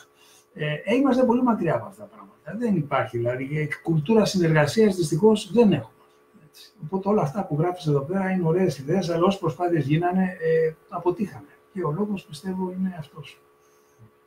Ε, είναι, αρκετά απεσιόδοξη αυτή η οπτική, αλλά είναι και ρεαλιστική. Ξέρετε, ε, όπως ένα φυτό χρειάζεται το ανάλογο περιβάλλον, ε, το ίδιο πράγμα χρειάζεται και η έρευνα. Και όταν λέμε περιβάλλον, εννοούμε πολλές παραμέτρους που βοηθούν κάτι ή το εμποδίζουν. Ακόμα και η στάση της πολιτείας, ας πούμε, σε θέματα καινοτομίας. Η καινοτομία η οποία διασυνδέεται με την παραγωγή, θα πρέπει κάποια στιγμή να πάρει κάδ από την εφορία. Δηλαδή, τι σου λέει η εφορία, η δραστηριότητά σου θα πρέπει να ανταποκρίνεται σε έναν κωδικό τον οποίο έχω βρει εγώ που αφορά δραστηριότητες του παρελθόντος. Αν λοιπόν έχεις μια δραστηριότητα ή ένα αντικείμενο που δεν μπορεί να προσδιοριστεί, δεν θα μπορέσεις αυτό να το, να το βάλεις στην αγορά. Ε, θα έχεις πολλές δυσκολίες, συν ένα σωρό άλλα πράγματα που έχουν να κάνουν με τη χρηματοδότηση αυτών των ε, των πρωτοβουλειών με τη δυνατότητα του ιδιωτικού τομέα να χρηματοδοτεί και να χρηματοδοτεί χωρίς, χωρίς προσκόμματα, έτσι. Ε, είναι μια ολόκληρη κουλτούρα. Και με τα δημοσιεύματα που θα γράψουν, ας πούμε, οι αριστερές εφημερίδες, ότι εκεί ε, είναι η σφικοφολιά του κεφαλαίου, για παράδειγμα. Και μπορεί κάποια στιγμή να έρθει το πάμε, ας πούμε, να κάνει διαδήλωση, να στα σπάσει, να μπει μέσα, να μπουν. Είναι όλο αυτό το οποίο σε άλλες, άλλες χώρες είναι ακριβώς ανάποδο Άρα επιταχύνει την διαδικασία και σε εμάς την φρενάρει μέχρι τελικής εξουθενώσεως. Ε, ο Σωτήρης Βριώνης λέει στην Ελλάδα χρειαζόμαστε να πάρουμε στα σοβαρά το μάθημα του επαγγελματικού προσανατολισμού στα σχολεία και στο να είναι τα πανεπιστήμια ανοιχτά σε όποιον θέλει να μπει να σπουδάσει όπως στο εξωτερικό. Αλλά αν δεν αξίζει ή είναι αιώνιο φοιτητής, να μην βαίνει ποτέ πτυχίο. Συμφωνώ. Ε; Πολύ το σωστό. Ναι, και ο επαγγελματικός προσανατολισμός υπήρχε και καταργήθηκε. Το θεωρήσαμε ε, άνευ ενδιαφέροντος, ενώ τα θρησκευτικά, για παράδειγμα, ζουν και βασιλεύουν με τη μορφή του κατηχητικού, έτσι, όχι της θρησκεολογίας. Γιατί, για να μην παρεξηγηθώ, θεωρώ τα θρησκευτικά πολύ σημαντικό μάθημα, αλλά ως φιλοσοφικό μάθημα, ως μάθημα θρησκεολογίας. Όχι κατήχησης, ξέρω, μαθαίναμε εμείς τώρα, ας πούμε, ποια είναι τα άμφια, ας πούμε, τι φοράει ο, αυτός, ο ιερέας, τι φοράει ο αρχιμανδρίτης. Α, εντάξει. Ε, Κωνσταντίνος Ζαχαρούδης, αν συνδέσουμε τη μετέπειτα εργασία με τις σπουδές, δεν θα χάσουμε πνευματική ανάπτυξη, λέει. Γιατί να μην μπορεί να σπουδάσει κάποιος ένα αντικείμενο το οποίο λατρεύει, άσχετα αν αυτό δεν έχει άμεση εργασιακή εφαρμογή μετέπειτα. Ε, να σου το πω, Κωνσταντίνε, και θα μας απαντήσει ο Νίκος, να το σπουδάσεις αν το λατρεύεις, αλλά δεν θα στο πληρώνω εγώ. Δηλαδή θα πληρώσεις εσύ τη λατρεία σου και το κόστος μετά της λατρείας, αν είσαι άνεργος, πάλι θα το πληρώσεις εσύ και θα πρέπει να το έχεις υπόψη ότι είναι μέσα στα σενάρια. Ναι, ακριβώς έτσι είναι. Ενδεχόμενα όμως, αν λατρεύεις κάτι, η πιθανότητα να είσαι καλός σε αυτό το κάτι είναι μεγαλύτερη. Άρα δεν είναι κακή ιδέα κάποιος να σπουδάζει κάτι το οποίο πραγματικά του αρέσει πολύ. Ξέροντας όμως ότι παίρνει και κάποιο ρίσκο, διότι η αγορά εργασίας διαφοροποιείται. Δεν, δεν απαραίτητα στοιχίζεται πίσω από τις προτιμήσεις του. Πρέπει αυτό να το έχει υπόψη του. Και από εκεί πέρα δεν διαφωνώ καθόλου. Βεβαίως. Είναι πολύ βασικό αυτό να κάνει κανείς αυτό που θέλει. Είναι, είναι κομβικό σημείο, νομίζω. Έτσι. Δηλαδή δεν, δεν έχει τόσο όνομα να βλέπεις την αγορά εργασίας όσο το θέλω το δικό σου. Παίρνοντας υπόψη και ποιος είναι, ας πούμε, από την άλλη μεριά και πού θα το κατευθύνεις. Αλλά δεν μπορείς να είσαι μακριά από το θέλω σου. Δεν θα είσαι αποτυχημένος. Ε, να πω ας πούμε αναφερόμενος και στη δικιά μου επαγγελματική διαδρομή, ότι αυτό που σου αρέσει, ε, εάν το αποσυνδέσεις από τα χρήματα που μπορεί να σου προσφέρει, τελικά θα σου, θα σου προσφέρει περισσότερα. Απλώς πρέπει να, έχει, να υπάρχει μια αγορά γι' αυτό. Είναι, φαντάζεσαι ότι θα δημιουργηθεί μια αγορά ή να δημιουργήσεις εσύ μια αγορά.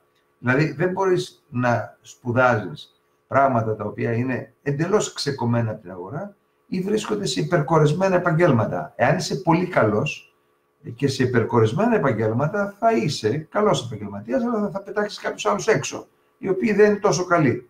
Ε, μπορεί για σένα, ας πούμε, αυτό να είναι καλό, αλλά για το γενικότερο σύνολο, για την οικονομία, δεν είναι καλό. Που σημαίνει ότι το κράτος θα έπρεπε σε αυτή τη φάση, έτσι όπως είμαστε, γιατί μπερδεύουμε και άλλα πράγματα, το πού είμαστε και το πού θέλουμε να φτάσουμε. Εμείς θέλουμε να φτάσουμε σε μια κατάσταση, ας πούμε, παιδείας, στην οποία το κράτος θα έχει ελάχιστη παρέμβαση. Αλλά αν ξεκινήσουμε αύριο να κάνουμε κάτι, δεν μπορούμε να πάμε κατευθείαν εκεί. Θα πρέπει λοιπόν να, να περάσουμε από μια αναγκαστικά κρατική μεταρρύθμιση, η οποία θα λέει ότι δεν θέλω τόσους δικηγόρους. Πόσους θα εισάγω στις επόμενες, ας πούμε, την επόμενη χρονιά, 50 άτομα, 30. Μα όχι 1400, όχι, 30. Μα εγώ που θέλω να σπουδάσω, αν είσαι μέσα στους 30, καλώς. Αν δεν είσαι, θα σπουδάσεις κάτι άλλο. Ή θα το πληρώσεις εσύ.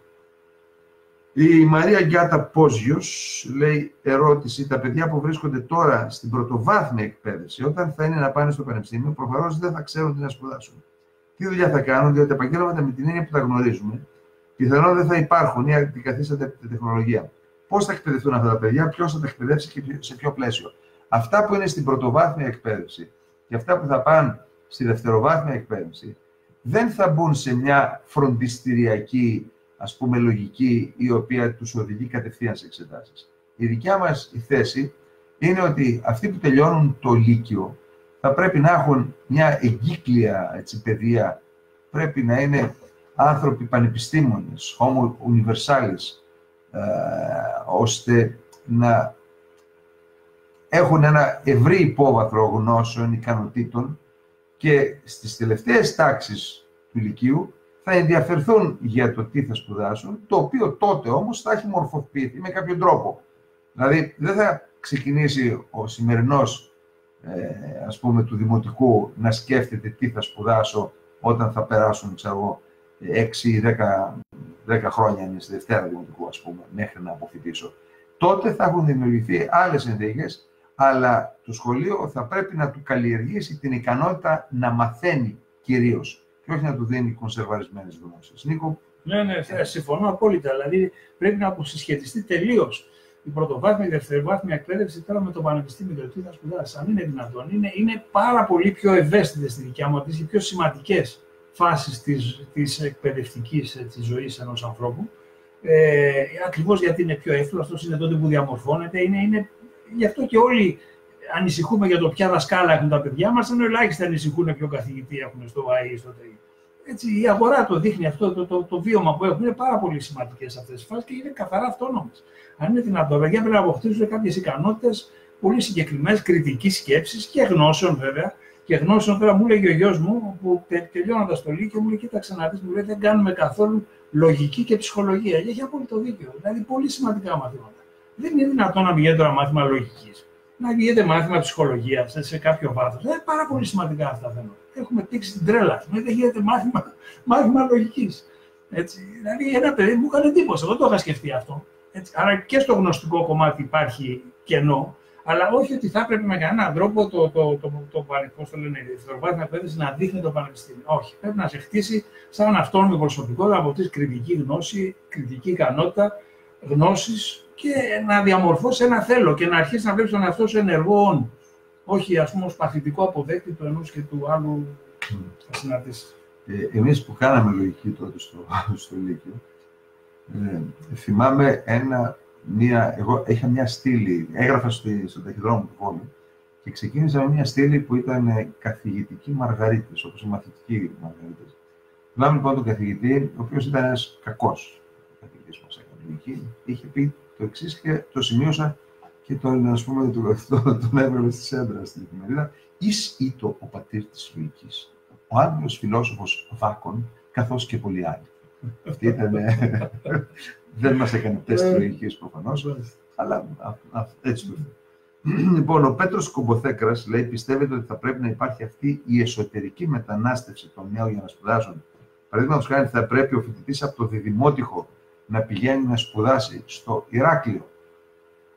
Τι λες, εγώ πιστεύω θα πρέπει να πηγαίνει να σπουδάσει εκεί, ε, στο, εκεί που θα τον κάνει δεκτό. Νομίζω ότι τα ιδρύματα πρέπει να έχουν την ε, ευθύνη να επιλέγουν τους ανθρώπους με δικά τους κριτήρια και από εκεί και πέρα εσύ θα κάνεις την αίτηση όπου κρίνεις και ανάλογα αν περάσεις εξετάσεις και τα, τα κριτήρια που έχουν βάλει θα γίνεις δεκτός ή όχι. Δεν είναι δηλαδή αυτή η κατάσταση που κανείς, ε, όσο πιο μεγάλη είναι μια πόλη, τόσο πιο ψηλή είναι και η βάση, κάποια στιγμή πρέπει να μια αναστραφεί. Στην Αγγλία το καλύτερο πανεπιστήμιο του Κέμπιτ δεν είναι μέσα στο Λονδίνο. Στην Ελλάδα δεν θα μπορούσε ποτέ να συμβεί αυτό. Θα ήταν στο κέντρο της Αθήνας το καλύτερο πανεπιστήμιο. Για τους λόγους τους γνωστούς, τους πληθυσμιακούς και τους οικονομοτεχνικούς, το ότι άμα πάω στην Αθήνα θα μου κοστίσει τόσο, αν πάω λίγο παρακεί θα μου κοστίσει. Αυτό όμως γίνεται γιατί δεν έχεις κάποιο προφανές αντάλλαγμα. Αν ήξερες ότι αν πας 200 χιλιόμετρα παρά έξω θα έχεις μια πολύ καλύτερη πρόσβαση στην αγορά εργασία, θα πήγαινες.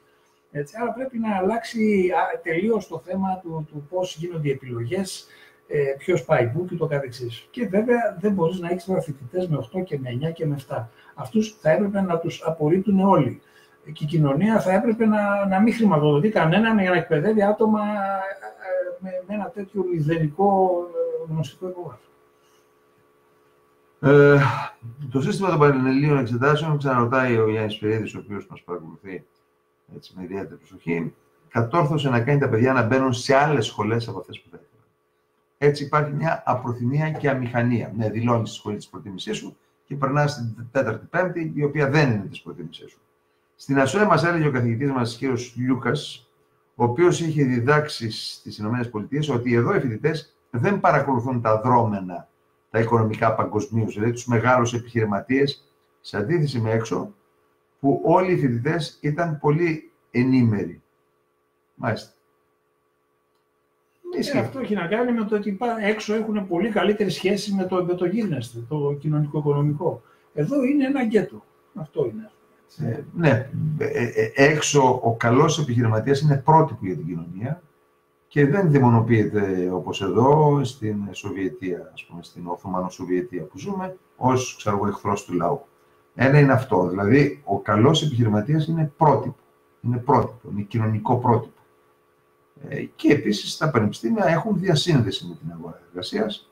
άρα και μπαίνοντας στο πανεπιστήμιο σε οθεί ο ίδιος ο μηχανισμός για να παρακολουθείς τι γίνεται έξω. Δηλαδή, μπορεί ακόμα και ένα μάθημα, ας πούμε, και μια εργασία να σου, σε, σου βάλουν και να σε σπρώξουν να δεις ε, ποιες είναι οι πιο καινοτόμες εταιρείες στον τάδε κλάδο.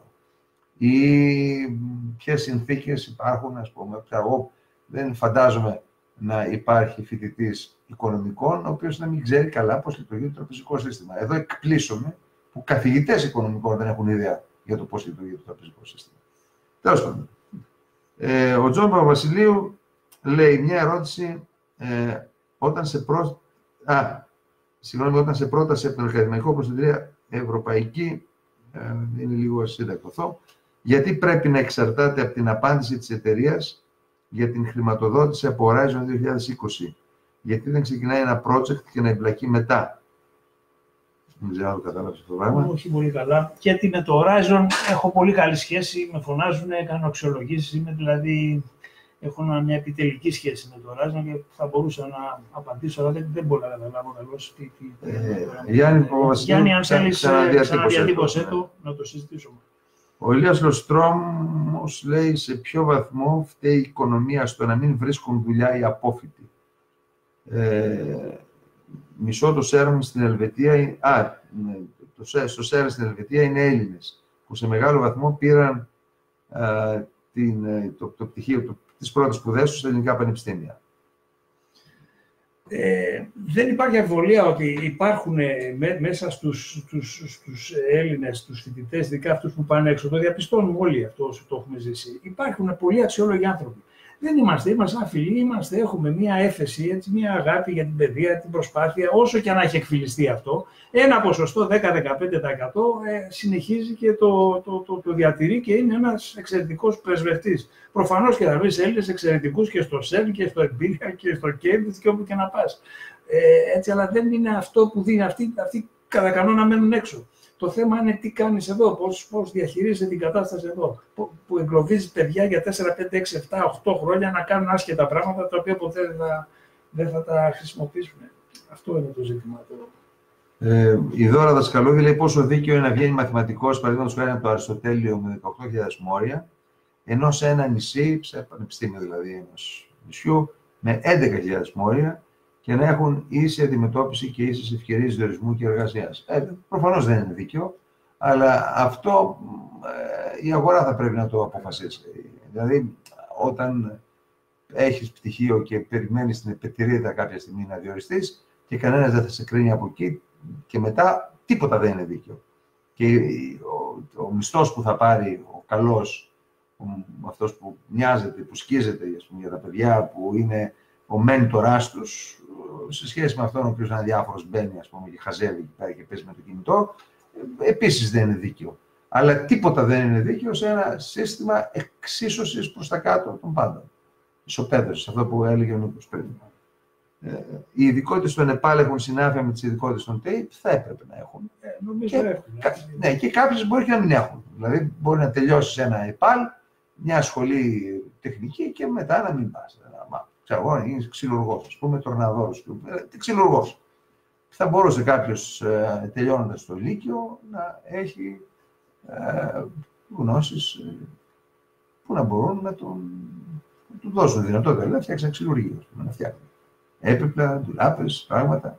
Δεν χρειάζεται να πάει και σε ΤΕΙ γι' αυτό. Ε, Ενδεχομένως, αν ήθελε να μάθει τεχνικές, ξέρω εγώ, ξύλου, κορμπαρίσματος, ε, άλλο πράγμα, δεν, δεν ξέρω τι θα μπορούσε να είναι αναβαθμισμένες τεχνικές που να αφορούν την διαδικασία του ξύλου. Ναι, εκεί να υπάρχει κάτι ε, παραπάνω. Ε, ναι, ο Γιώργος Συνανίδη λέει: Εδώ οι φοιτητές δεν μπορούν να πάνε στα πανεπιστήμια, καν χώροι με εμπόρου ναρκωτικών, με μαχαίρια και ρουβίχονε που τα καταλαμβάνουν.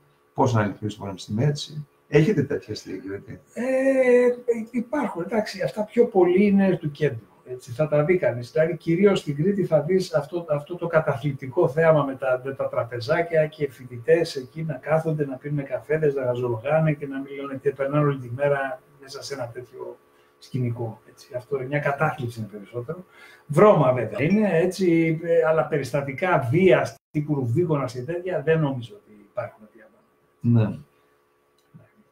Ο χαδρεφιστή εξωτερικού λέει για ιδιωτικά πανεπιστήμια και εξετάσεις τύπου πανελληνίων για το πτυχίο να μην στραβάνε μπροστά οι κομματικές γνωριμίες και τα φυλάδια με τα θέματα του κομματική οργάνωσης. Προφανώς συμφωνούμε. Η Εύα Τσομπάρη λέει καλησπέρα σας. Θα σας αναφέρω κάτι που έμαθα πρόσφατα από το θείο μου που σπούδασε μηχανολόγος ναυπηγός στο Πολυτεχνείο του Άχεν της Γερμανίας, δεκαετία 1960. Εφόσον ο φοιτητής φοβόταν σε κάποιο μάθημα, είχε άλλη μια ευκαιρία να εξεταστεί προφορικά. Το είπα αυτό και μάλιστα κάποιες σχολές, ε, από ό,τι ξέρω η ιατρική σχολή του Μπόχουμ, έχει και κάποια περιπτώσεις αυτοκτονιών ας πούμε, φοιτητών, οι οποίοι έχουν στρεσαριστεί να περάσουν, ε, να περάσουν τα παθήματα, αλλά έχουν κοπεί και τα βλέπουν όλα μαύρα. Ε, υπάρχει και αυτή η, ας πούμε, η δυσάρεστη πλευρά, παρενέργεια. η παρενέργεια, ναι. αλλά θα πρέπει, αυτό είναι, είναι πρόβλημα της γενικότερης εκπαίδευσης. Δηλαδή να σου λέει ότι ξέρεις, αυτό θα κάνεις και αν το κάνεις αυτό, τέλειωσε η ζωή σου. Δεν τέλειωσε, μια χαρά είναι ένα σωρό άλλα πράγματα που μπορείς να κάνεις. Όμως, επιμένουμε ότι δεν είναι δυνατόν να δίνεις εσαΐ ένα μάθημα μέχρι να το περάσεις. Το δίνεις μια φορά, το δίνεις ακόμα μία, δεν το πέρασες, τέλος τελειώνει η φοιτητική σου ιδέα. Κόβει σταματάει η σου ιδέα. Ναι, στο θέμα αυτό ας, υπάρχουν και άλλες προσεγγίσεις. Εγώ άκουσα από τον γιο μου στο έμαθα, από τον γιο μου στο, στην Ελβετία, στο ΕΤΕΧΑ. Εκεί λοιπόν, σε αυτή, καταρχάς εκεί στο πρώτο έτος το 50% φεύγει. Ε, μένουν, οι μισοί συνεχίζουν. Ε, αλλά αυτό το 50% δεν, ε, δεν απαγορεύεται να ξαναγραφεί. Απλώς αντιλαμβάνεται τη ματαιότητα του πράγματος και προτιμάει να πάει κάπου αλλού όπου ε, θα έχει περισσότερες πιθανότητες να, να περάσει ο χρόνος των σπουδών του πιο, πιο ομαλά. Έτσι, το ίδιο το σύστημα σε αποθαρρύνει, δηλαδή σου δίνει την τυπικά τη δυνατότητα να επαναγραφείς, αλλά όταν ξέρεις την πιθανότητα να κοπείς πάλι είναι 50%, ε, αποτιμάς και τον χρόνο σου και λες μήπως πρέπει να πάω κάπου αλλού και κάπως αυτορυθμίζεται. Υπάρχουν διάφοροι, διάφορα μοντέλα για αυτό το θέμα. Βέβαια αυτό το οποίο γίνεται εδώ πέρα, το οποίο κάθεσαι και βλέπεις ανθρώπους 8 και 10 χρόνια, έτσι, αυτό είναι ε, το χειρότερο, ναι. το χειρότερο δυνατό έτσι, μοντέλο στα θέματα αυτά. Ναι, ο Ζαχαρίας Ενισλίδης λέει ο βαθμός πτυχίου ή οι επιδόσεις κάποιου στο πανεπιστήμιο δεν πρέπει να έχουν καμία σχέση με την επαγγελματική πορεία. Τι θα πει δεν πρέπει, η Ζαχαρία; μπορεί να έχουν, μπορεί και να μην έχουν. Δηλαδή, μπορεί κάποιος να έχει ένα μεγάλο βαθμό και να έχει και μια θαυμαστή καριέρα, ας πούμε. Ή μπορεί το αντίθετο. Δηλαδή, ο δασκαλάκης που είναι στο MIT τέλειωσε με 10 παρακάτω, ας πούμε, το πανεπιστήμιο. Συνέχισε με τις ίδιες επιδόσεις. Μπορεί κάποιος να μην έχει αυτή την εξέλιξη. Ή αντιστρόφως, μπορεί κάποιος να έχει χαμηλό βαθμό για χύψη λόγους και μετά να πέφτει το μεράκι, ας πούμε, και στα, στα επαγγελματικά να τα πάει περίφημα. Δεν συνδέονται αυτά οπωσδήποτε με έναν γραμμικό τρόπο. Αλλά δεν είναι και άσχετα. Δηλαδή μπορεί και να μην είναι άσχετα. Ε, λέει ο Γιώργος Τράχος ότι όλα μετράνε. Όντως, στο εξωτερικό ο μεγάλος βαθμός θεωρείται κυρίως απόδειξη αφουσίωσης, αυτό που λέμε στις πασίκλες, και λιγότερο ως τεκμήριο καταλληλότητας από το HR. Δεν, δεν ξέρω, δεν, δεν νομίζω ότι αυτό είναι. Ε, το HR ε, συνυπολογίζει δηλαδή το τμήμα ανθρωπίνων πόρων στο οποίο κάποιος θα πάει για να περάσει από συνέντευξη και να δώσει το βιογραφικό του, τα συνυπολογίζει όλα. Και το βαθμό συνυπολογίζεται και η γενικότερη προσωπικότητα. Ναι, αν, αν μπορούσα να προσθέσω κάτι εδώ, Γιώργο, νομίζω ότι το τυπικό προσόν, μέσα στα οποία είναι και ο καλός βαθμός, ε, η βασική του σημασία είναι ότι στέλνει γρήγορα ένα μήνυμα για το ποιος είσαι. Και αυτό έχει σημασία γιατί το HR ή οποιοδήποτε υποψήφιος εργοδότης δεν πρόκειται να αφιερώσει άπειρο χρόνο στο να αποβελτιώσει όλες σου τις ικανότητες και όλα σου τα, τα κρυμμένα έτσι, skills. Έτσι, ε, αν αν όμως έχεις τη δυνατότητα, αν σου δοθεί αυτή τη δυνατότητα, προφανώς έχει μεγαλύτερη σημασία η, η εικόνα που αποκτά κάποιος στη διάρκεια μιας συνέντευξης ενδεχόμενα από τον βαθμό που έχεις. Μπορεί κάλλιστα να ανατρέψεις αν σου δοθεί ο χρόνος και η δυνατότητα στη διάρκεια μιας συνέντευξης, σε ενδεχόμενο ένα χαμηλό βαθμό. Αλλά έχει τη σημασία διότι στέλνει μια γρήγορη πληροφορία και σε μια εποχή που ε, ο κόσμος δεν είναι το attention span, όπως λέμε, έχει περιοριστεί πάρα πολύ, έχει πολύ μεγάλη σημασία. Αυτό που θα εξηγήσω στα παιδιά, ότι πάντα στην αρχή πρέπει ό,τι κείμενο να γράψεις να υπάρχει μισή σελίδα που να λέγεται executive summary, στο οποίο να λες γιατί γράφεις αυτό το οποίο γράφεις. Γιατί αυτό δεν διαβάσει ο άλλος και αν δεν του αρέσει δεν θα πάει παρακάτω πετάξεις. Είναι τεράστια σημασία αυτό το, το, το συνοπτικό κείμενο στην αρχή. Έτσι λοιπόν και ο βαθμός είναι μια συνοπτική εικόνα του εαυτού σου. Αν σου δοθεί περισσότερο χρόνο, αξιοποίησέ τον και πιθανώς θα το ανατρέψεις. Έχει και αυτό την αξία. Ο Κωνσταντίνος Μπακίας λέει καλά όλα αυτά που λέμε, αλλά είναι απλές θεωρίες όσο υπάρχουν επαγγελματικά δικαιώματα και δορισμοί στα δημόσια κτλ. Ε, Προφανώς μιλάμε για μια παιδεία, εάν μας δοθεί η δυνατότητα να την φτιάξουμε εμείς όσο η παιδεία φτιάχνεται από κρατιστές, εντάξει. Αλλά γι' αυτό κάνουμε αυτές τις ε, εκπομπές, ώστε κάποιοι να καταλάβετε ότι η δημιουργία ξανά πρώτον δεν είναι ο τζίμερος ε, και θα έλεγα ότι ε, ότι επικοινωνιακά εγώ ας πούμε φαίνομαι περισσότερο, ε, στην ουσία, δηλαδή στη δουλειά που γίνεται σε επίπεδο μελέτης θέσεων ή οργάνωσης, ε, η δικιά μου συμμετοχή είναι ελάχιστη. Και γι' αυτό βλέπετε στελέχη της δημιουργίας. Ο Νίκος έχει πολλά να πει και ο χρόνος είναι πολύ λίγος για να τα πει όλα. Ο Νίκος είναι μια ιδιαίτερη περίπτωση, πολύ ενδιαφέρουσα περίπτωση ανθρώπου. Ε, έχει γράψει όχι μόνο βιβλία, έχει γράψει και λογοτεχνικά βιβλία. Είναι ένας ε, άνθρωπος σύνθετος που δεν βάζει στεγανά ανάμεσα, ας πούμε, στην ε, ιδιότητα του μηχανικού ε, στην ιδιότητα του πανεπιστημιακού δασκάλου, ε, αλλά είναι ένας άνθρωπος ανοιχτός σε ερεθίσματα, σε συνεχή αλληλεπίδραση με το περιβάλλον. Εγώ τον ξέρω ε, χρόνια, είμαι πολύ ευτυχής που γνώρισα τον Νίκο Σακά, ε, τον θεωρώ έναν πολύτιμο φίλο εκτός από τον πολύτιμο συνεργάτη. Ε, και, με πάση περιπτώσει, είναι κρίμα που κι εσείς δεν μπορείτε να έχετε αυτή την συνολική εικόνα που αποκτάει κάποιος. Πάντως, ε, η ουσία είναι να καταλάβετε ότι η δημιουργία έχει πολύ έτσι, ε, βαθύ ε, και ευρύ στελεχειακό δυναμικό που θα, αν μας δώσετε την δυνατότητα θα μπορέσουμε να μεταμορφώσουμε τη χώρα, όχι όμως με μερεμέτια έτσι, ξεριζώνοντας και φυτεύοντας καινούργια πράγματα να, να τα αποδώσω λίγο την αγρότητα. δεν είμαι και εγώ μόνο ευτυχής, αλλά εγώ όπω και πολλοί άλλοι μας, όπως ξέρεις, και υποχρεωμένοι σε σένα, διότι μας έδειξε σε ένα δρόμο. Έτσι, μας, ε, κάποια πράγματα που ήταν σε μια, σε μια κατάσταση να τα ανέδειξες και τα έκανες συνείδηση. Anyway, ο πάμε- διαφωτιστικός πάμε ρόλος. παρακάτω. Πάμε παρακάτω. Λοιπόν, ε, ο Ζαχαρίας Ενισίδης ήταν μια ενός ανθρώπου στα 18 μέχρι 22, δεν είναι ίδια με κάποιον στα 25. Κάποιος μπορεί να είναι αφοσιωμένος πολύ περισσότερο όταν ευξάνονται και οι ευθύνες της ζωής. Ε, ισχύει αυτό, αλλά ξέρεις, συγκρίνεται ένας 18 με έναν άλλο 18. δηλαδή, δεν έχεις άπειρο χρόνο στη ζωή να οριμάσεις ή να πάρεις την σωστή απόφαση. Ο άλλος είναι πιο όριμος από σένα. Εάν είναι πιο όριμος, σημαίνει ότι αυτός θα έχει πλεονέκτημα, προβάδισμα και στην αγορά εργασίας και στις γκόμενες και στα πάντα. Ε, άρα, ε, ο ανταγωνισμός, λυπάμαι, λειτουργεί και σε επίπεδο, ε, σε, ακόμα και από την, από την ηλικία του δημοτικού. Ε, επομένως, ένα σύστημα εκπαιδευτικό θα πρέπει να δίνει τη δυνατότητα στους ανθρώπους να οριμάσουν, αλλά θα πρέπει επίσης και τους όριμους ή αυτούς που έχουν ιδιαίτερες ικανότητες να τους ε, αφήνει να παίξουν μπάλα, γιατί αυτοί βάζουν το κόλ. Ε, ποια η θέση μας για τις Πανελλήνιες να υπάρχουν ή όχι. Τι λες αυτό. Εγώ λέω να μην υπάρχουν. Είπαμε τι νομίζουμε ότι θα πρέπει να υπάρχουν. Ένα σύστημα που τα ευρήματα έχουν την ευθύνη της επιλογής των ε, φοιτητών τους. Αυτό θα είναι το ιδεατό κατά στη δικιά μου άποψη. Όπως γίνεται σε όλες τις και στην Αγγλία, έτσι γίνεται. Έτσι. Δεν είναι κάτι. Κάνεις αίτηση και είσαι δέχονται, δεν σε δέχονται. Τώρα, κάποιες χώρες έχουν ιδιωτικό σύστημα, κάποιες χώρες έχουν δημόσιο σύστημα. Αυτό είναι ένα δευτερεύον θέμα. Ε, δεν είναι, θέλω να πω ότι αυτή τη στιγμή να καταργηθούν όλα τα δημόσια και ιδιωτικά, αλλά σίγουρα αυτή, αυτό το σύστημα, το δημόσιο που υπάρχει, δεν μπορεί να, να αλλάξει από μόνο. Πρέπει να φτιαχτεί κάτι άλλο να ακτινοβολήσει για να, το, να, να, να, να κάψει λίγο τα, τα κακινικά κεντριά. Έτσι, περισσότερο είναι προσδοκό έξω από αυτό το σύστημα να προέλθει κάποια αλλαγή παρά τη μεταρρύθμιση αυτού του πράγματος. Είναι τόσο σάπιο ο ξυσωτισμός και αυτό το πράγμα έχει ποτίσει τόσο πολύ τα πάντα που είμαι, είμαι γενικά απεσιόδοξος για τη δυνατότητα μετασχηματισμού του.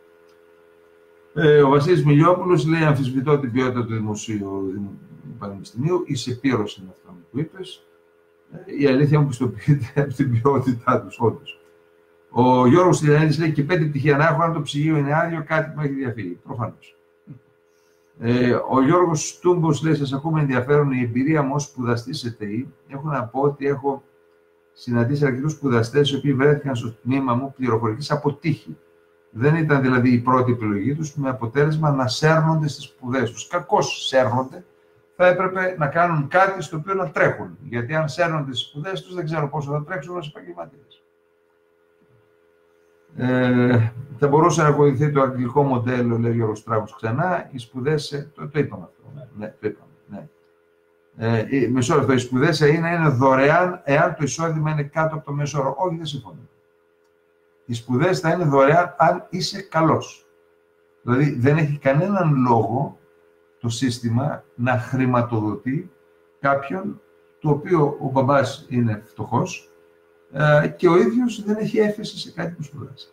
Εάν κάποιοι λένε ότι πιθανόν ας πούμε, η οικονομική δυσπραγία της οικογένειας να έχει στερήσει το παιδί από τη δυνατότητα να είναι ικανός, υπάρχουν οι μηχανισμοί για να το αποδείξει αυτό. Δηλαδή κάποιος ο οποίος θέλει να παλέψει μπορεί να, με, ένα, με, με μια βαθμολογία όχι πολύ υψηλή να πάρει μισή υποτροφία και να πάρει δάνειο για το υπόλοιπο. Δηλαδή, στη ζωή δεν σου προσφέρονται όλα άντε φόρα παρτίδα, διότι από κάποιον τα στερείς.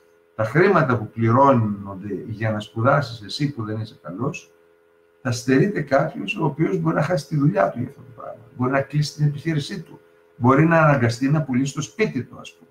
Δεν είναι έτσι αν λεφτά υπάρχουν. Νίκο; Ναι, ναι, δεν έχω. Νομίζω το κάλυψες. Δεν έχω να προσθέσω κάτι.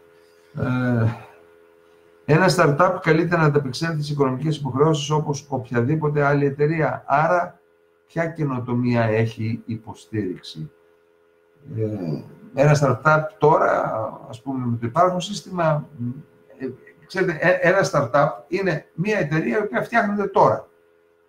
Ε, εγώ προσωπικά, δεν ξέρω ποια είναι η άποψη του Νίκο, είμαι εναντίον κάθε ε, ειδικής κατηγορίας, ειδικής ας πούμε συμπεριφοράς, ειδικής φορολογικής κλίμακας, διότι δημιουργούνται στρεβλώσεις. Δηλαδή, θα βάλω εγώ το γιο μου, ας πούμε, ή τον ανιψιό μου, ότι δίθεν αυτοί ξεκινούν το startup, αλλά θα είμαι εγώ από πίσω για να τύχω των, ε, ας πούμε, των ευεργετημάτων ε, αυτής της υπόθεσης. Όχι. Ε, δεν είναι έτσι. Ένα startup είναι μια εταιρεία που ξεκινάει ενδεχομένως σε ένα καινοτομικό τομέα και θα πρέπει και αυτή, όπως όλες οι επιχειρηματικές δραστηριότητες, να διευκολύνονται με το πλαίσιο που το έχω πει ένα σωρό φορές. Φαντάζομαι το ξέρετε όλοι όσοι μας παρακολουθείτε, το οποίο είναι 12% flat tax με όλα τα έξοδα να αναγνωρίζονται και να εκπίπτουν από το φορολογητέο εισόδημα σε φυσικά κοινωνικά πρόσωπα και τελειώσαμε. Είτε είσαι startup, είτε είσαι μια εταιρεία τρίτης γενιάς, ε, να προσθέσω κάτι πάνω στο θέμα αυτό, στην ερώτηση του Γιάννη. Ναι. Ε, Τελείως συγκυριακά αυτή την εποχή ε, στην εταιρεία κάνουμε μία δουλειά για ένα ευρωπαϊκό σύλλογο Venture Capitalists, που στην ουσία είναι, δεν θα πω σε λεπτομέρειες, είναι ανάπτυξη ενός συστήματος το οποίο να αξιολογεί το ρίσκο μιας πρότασης που τους γίνεται ε, για την ε, χρηματοδότησή της. Άρα η καινοτομία που έχει υποστήριξη είναι μια καινοτομία ε, η οποία έχει καλούς οικονομικούς δείκτες, είναι μια κοινοτομία η οποία έχει κάποιες καλές προϋποθέσεις με όρους αγοράς. Κυρίως όμως, και αυτό θέλω να πω, το πρώτο πράγμα το οποίο μέσα από μια έρευνα που έχουμε κάνει με αυτούς τους ανθρώπους και συζητώντας πώς βλέπουν και τι ακριβώς είναι αυτό που τελικά μετράει, κυρίως αυτό που έχει τη μεγαλύτερη σημασία για τη χρηματοδότηση μιας καινοτομίας είναι η ποιότητα των ανθρώπων οι οποίοι βρίσκονται πίσω από αυτήν την καινοτομία. Εκεί συναντά καλής ε, συγκλίνουν οι, οι γνώμες ε, των περισσότερων. Ε, στατιστικά, δηλαδή, είναι, είναι βέβαιο ότι αυτό είναι το πρώτο, το πρώτο κριτήριο για τη χρηματοδότηση το, το ανθρώπινο στοιχείο. Ο Σωτήρης Βριώνης λέει με ποιον τρόπο θα μπορούμε να ελέγχουμε την ποιότητα και το περιεχόμενο των πτυχίων. Πώς θα μπορέσουμε, για παράδειγμα, να αποφύγουμε χρήσιμους ηλίθιου καθηγητέ του κομμουνισμού που διδάσκουν μαρξισμό, λενισμός σε ένα καπιταλιστικό σύστημα. Με τη λειτουργία της αγοράς. Ακριβώς. Διότι αυτοί θα έχουν του μαθητέ οι οποίοι θέλουν να μάθουν μαρξισμό, λενινισμό. Και αν αυτοί βρουν δουλειά, σφύραν. Μπορεί δηλαδή, να οργανώσουν καμιά δικτατορία. Δηλαδή το σχολείο θα έχει τη χειρότερη βαθμολογία, οι απόφοιτοι του θα είναι άνεργοι, yeah. μπορεί να κολλάνε καμιά αφίσα του κουκουέ ή να πηγαίνουν σε καμιά διαδήλωση του ΠΑΜΕ, ας πούμε, ως πληρωμένοι ή να βρουν δουλειά ε, στο κόμμα. Δηλαδή και ο Κουτσούμπας κάπως έτσι έφτασε να είναι κομματικός υπάλληλος εισόδου. Ε, είναι και αυτό μια καριέρα. Αλλά είναι καριέρα σε ένα πολιτικό σύστημα που θεωρεί ότι ο λενινισμός, ο μαρξισμός ε, θα πρέπει να χρηματοδοτείται από το φορολογούμενο. Εγώ σας το λέω ευθέω, ε, αν η δημιουργία ξανά αποκτήσει τη δύναμη, κόμματα τα οποία δεν αποδέχονται τον κοινοβουλευτισμό με όλα τα κουσούρια του, να μην το συζητήσουμε αυτό, είναι μια άλλη ιστορία, αν, που δεν αποδέχονται τον, τον κοινοβουλευτισμό, θα είναι εκτός πολιτικού συστήματος. Δεν θα τους απαγορέψουμε να έχουν τις απόψεις τους, αλλά δεν θα συμμετέχουν στις εκλογέ. Το κουκουέ δηλαδή φεύγει με τη μία. Και εκεί θα σταματήσουν και οι βουλευτικοί μισθοί και τα αυτοκίνητα και οι συντάξεις και να δούμε μετά πόσοι από αυτούς θα εξακολουθήσουν να πιστεύουν στον μαρξισμό-λενισμό. Γιατί αν δείτε, αυτοί που προμοτάρουν αυτό το σύστημα ε, ξεκινάνε για να πάνε στη, στο Sky, ας πούμε, από την πισίνα της Εκάλης. Ο Αρίστος Δοξιάδης, λέει ο Γιάννης Αναγνώστου, στο ενδιαφέρον βιβλίο του το το Ρήγμα, όντως είναι ενδιαφέρον, το έχω διαβάσει, λέει πως για να έρθει η ανάπτυξη στη χώρα θα πρέπει κάποιες εκατοντάδες χιλιάδες άνθρωποι να αλλάξουν επάγγελμα και να μεταβούν από μη εμπορεύσιμους κλάδους της οικονομίας σε εμπορεύσιμους. Και εμείς το έχουμε πει αυτό. Ε, νομίζετε ότι θα ανταποκριθεί ο κόσμος και ποιος μπορεί να προλιάνει καταλήλως το έδαφος για να γίνει αυτό το σχολείο, το πανεπιστήμιο, η κοινωνία; Δεν το προλυάνει στο έδαφος. Δηλαδή ξαφνικά μένεις χωρίς δουλειά όντας δικηγόρος. Βάρα μύγες δεν έχεις καμία υπόθεση. Που δεν έχει κανένας να σου πει θέλω να χειριστείς αυτό. Και αποφασίζεις να αλλάξεις δουλειά. Να γίνεις αγρότης. Κάτι άλλο. Δηλαδή η αγορά σου λέει ότι φιλαράκο ε, μπορεί να σπούδασες, ξέρω εγώ, ή φαρμακοποιός. Όταν σταματήσει η στρέβλωση που προέρχεται από την υπερρύθμιση της αγοράς και από φιξαρισμένα κέρδη, από φιξαρισμένα ποσοστά, ας πούμε, από πού πουλιέται το ένα, που απαγορεύεται να πουληθεί, ακόμα μετά από τόσα χρόνια μνημονίου, δεν πουλιέται η ασπιρίνη στα σούπερ μάρκετ. Θα σας το πω ευθέως. Δεν καταφέραμε να πουλιέται η ασπιρίνη στο σούπερ μάρκετ. Πρέπει να την πάρεις από το φαρμακείο. Γιατί; Για να υπάρχει ο τζίρος στους εκατοντάδες χιλιάδες φαρμακοποιούς, δεκάδες χιλιάδες, εν περιπτώσει, να μην τα παραλέω, αλλά είναι πάρα πολλοί, ε, που ανοίγουν ένα φαρμακείο κάθε τρία μέτρα. Ε, η ίδια η αγορά λοιπόν θα πει ότι ε, οργανώστε έναν άλλον τρόπο ε, ξέρω, της επαγγελματικής σας δραστηριότητας ή αλλάξτε επαγγελματική δραστηριότητα. Και αυτά σας τα λέει ένας άνθρωπος που έχει αλλάξει τρεις επαγγελματικούς τομείς στη ζωή του. Ε, τόσα χρόνια πλήρωνα υπέρ ε, MEP, Εθνικού Μουσουλμίου Πολυτεχνείου προφανώς. 5% επί του τζίρου των δημοσίων έργων, λέει ο Κωνσταντίνος Μακιάς, που αναλάμβανε.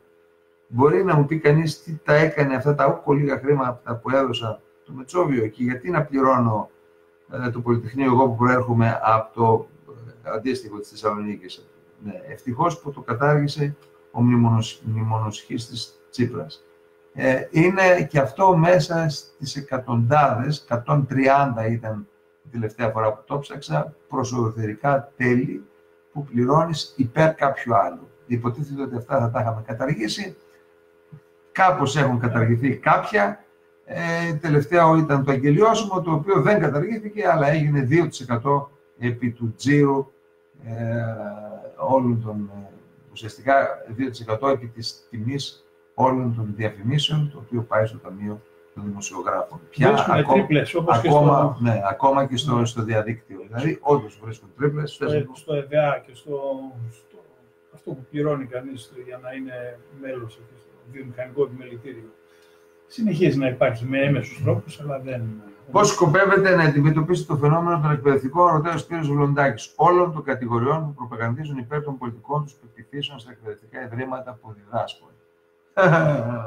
Αυτό είναι ένα θέμα στα μέρη πανεπιστήμια με τον τρόπο της αγοράς, στα δε ε, σχολεία με απόλυση.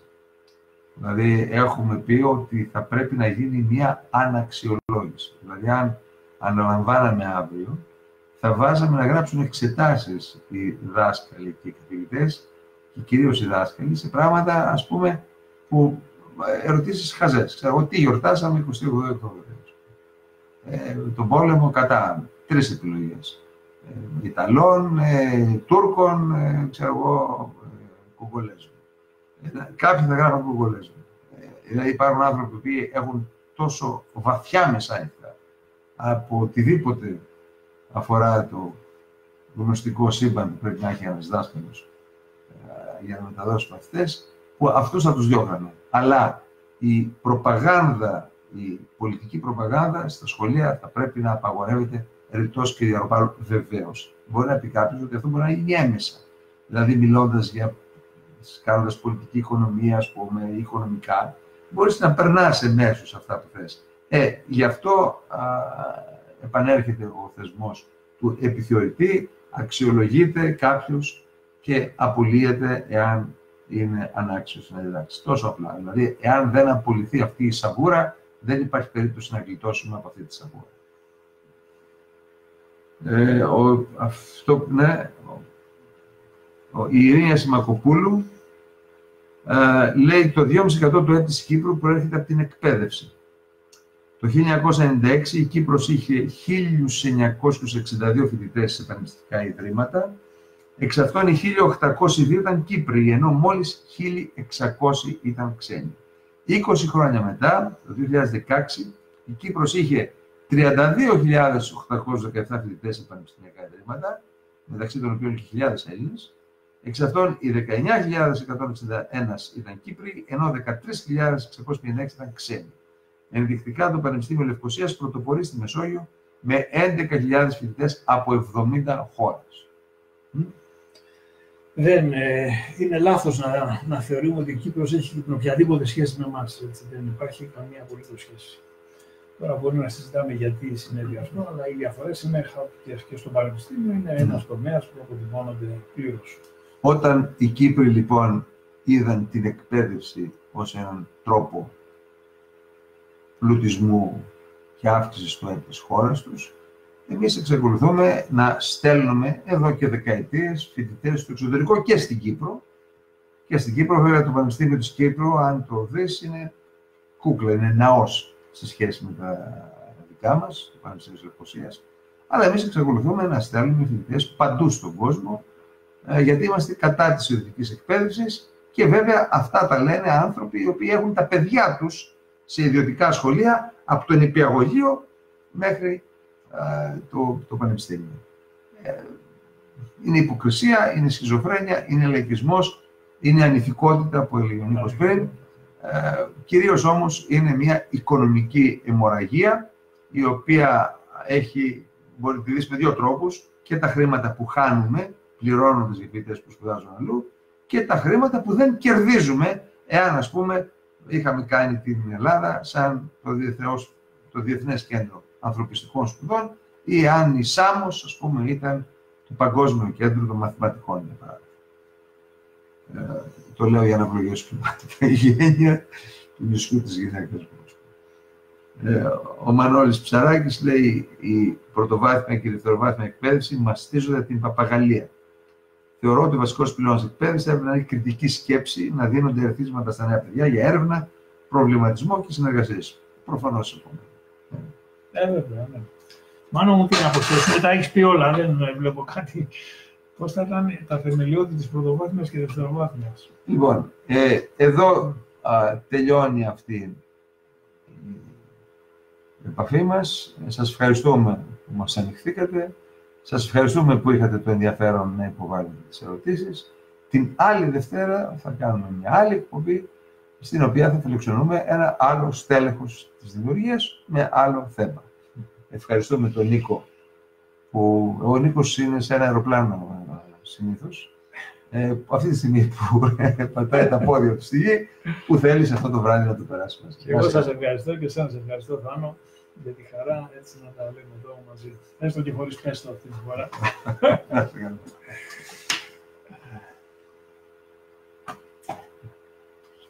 Είμαστε offline. Ναι. Ωραία. Εντάξει. Άλλη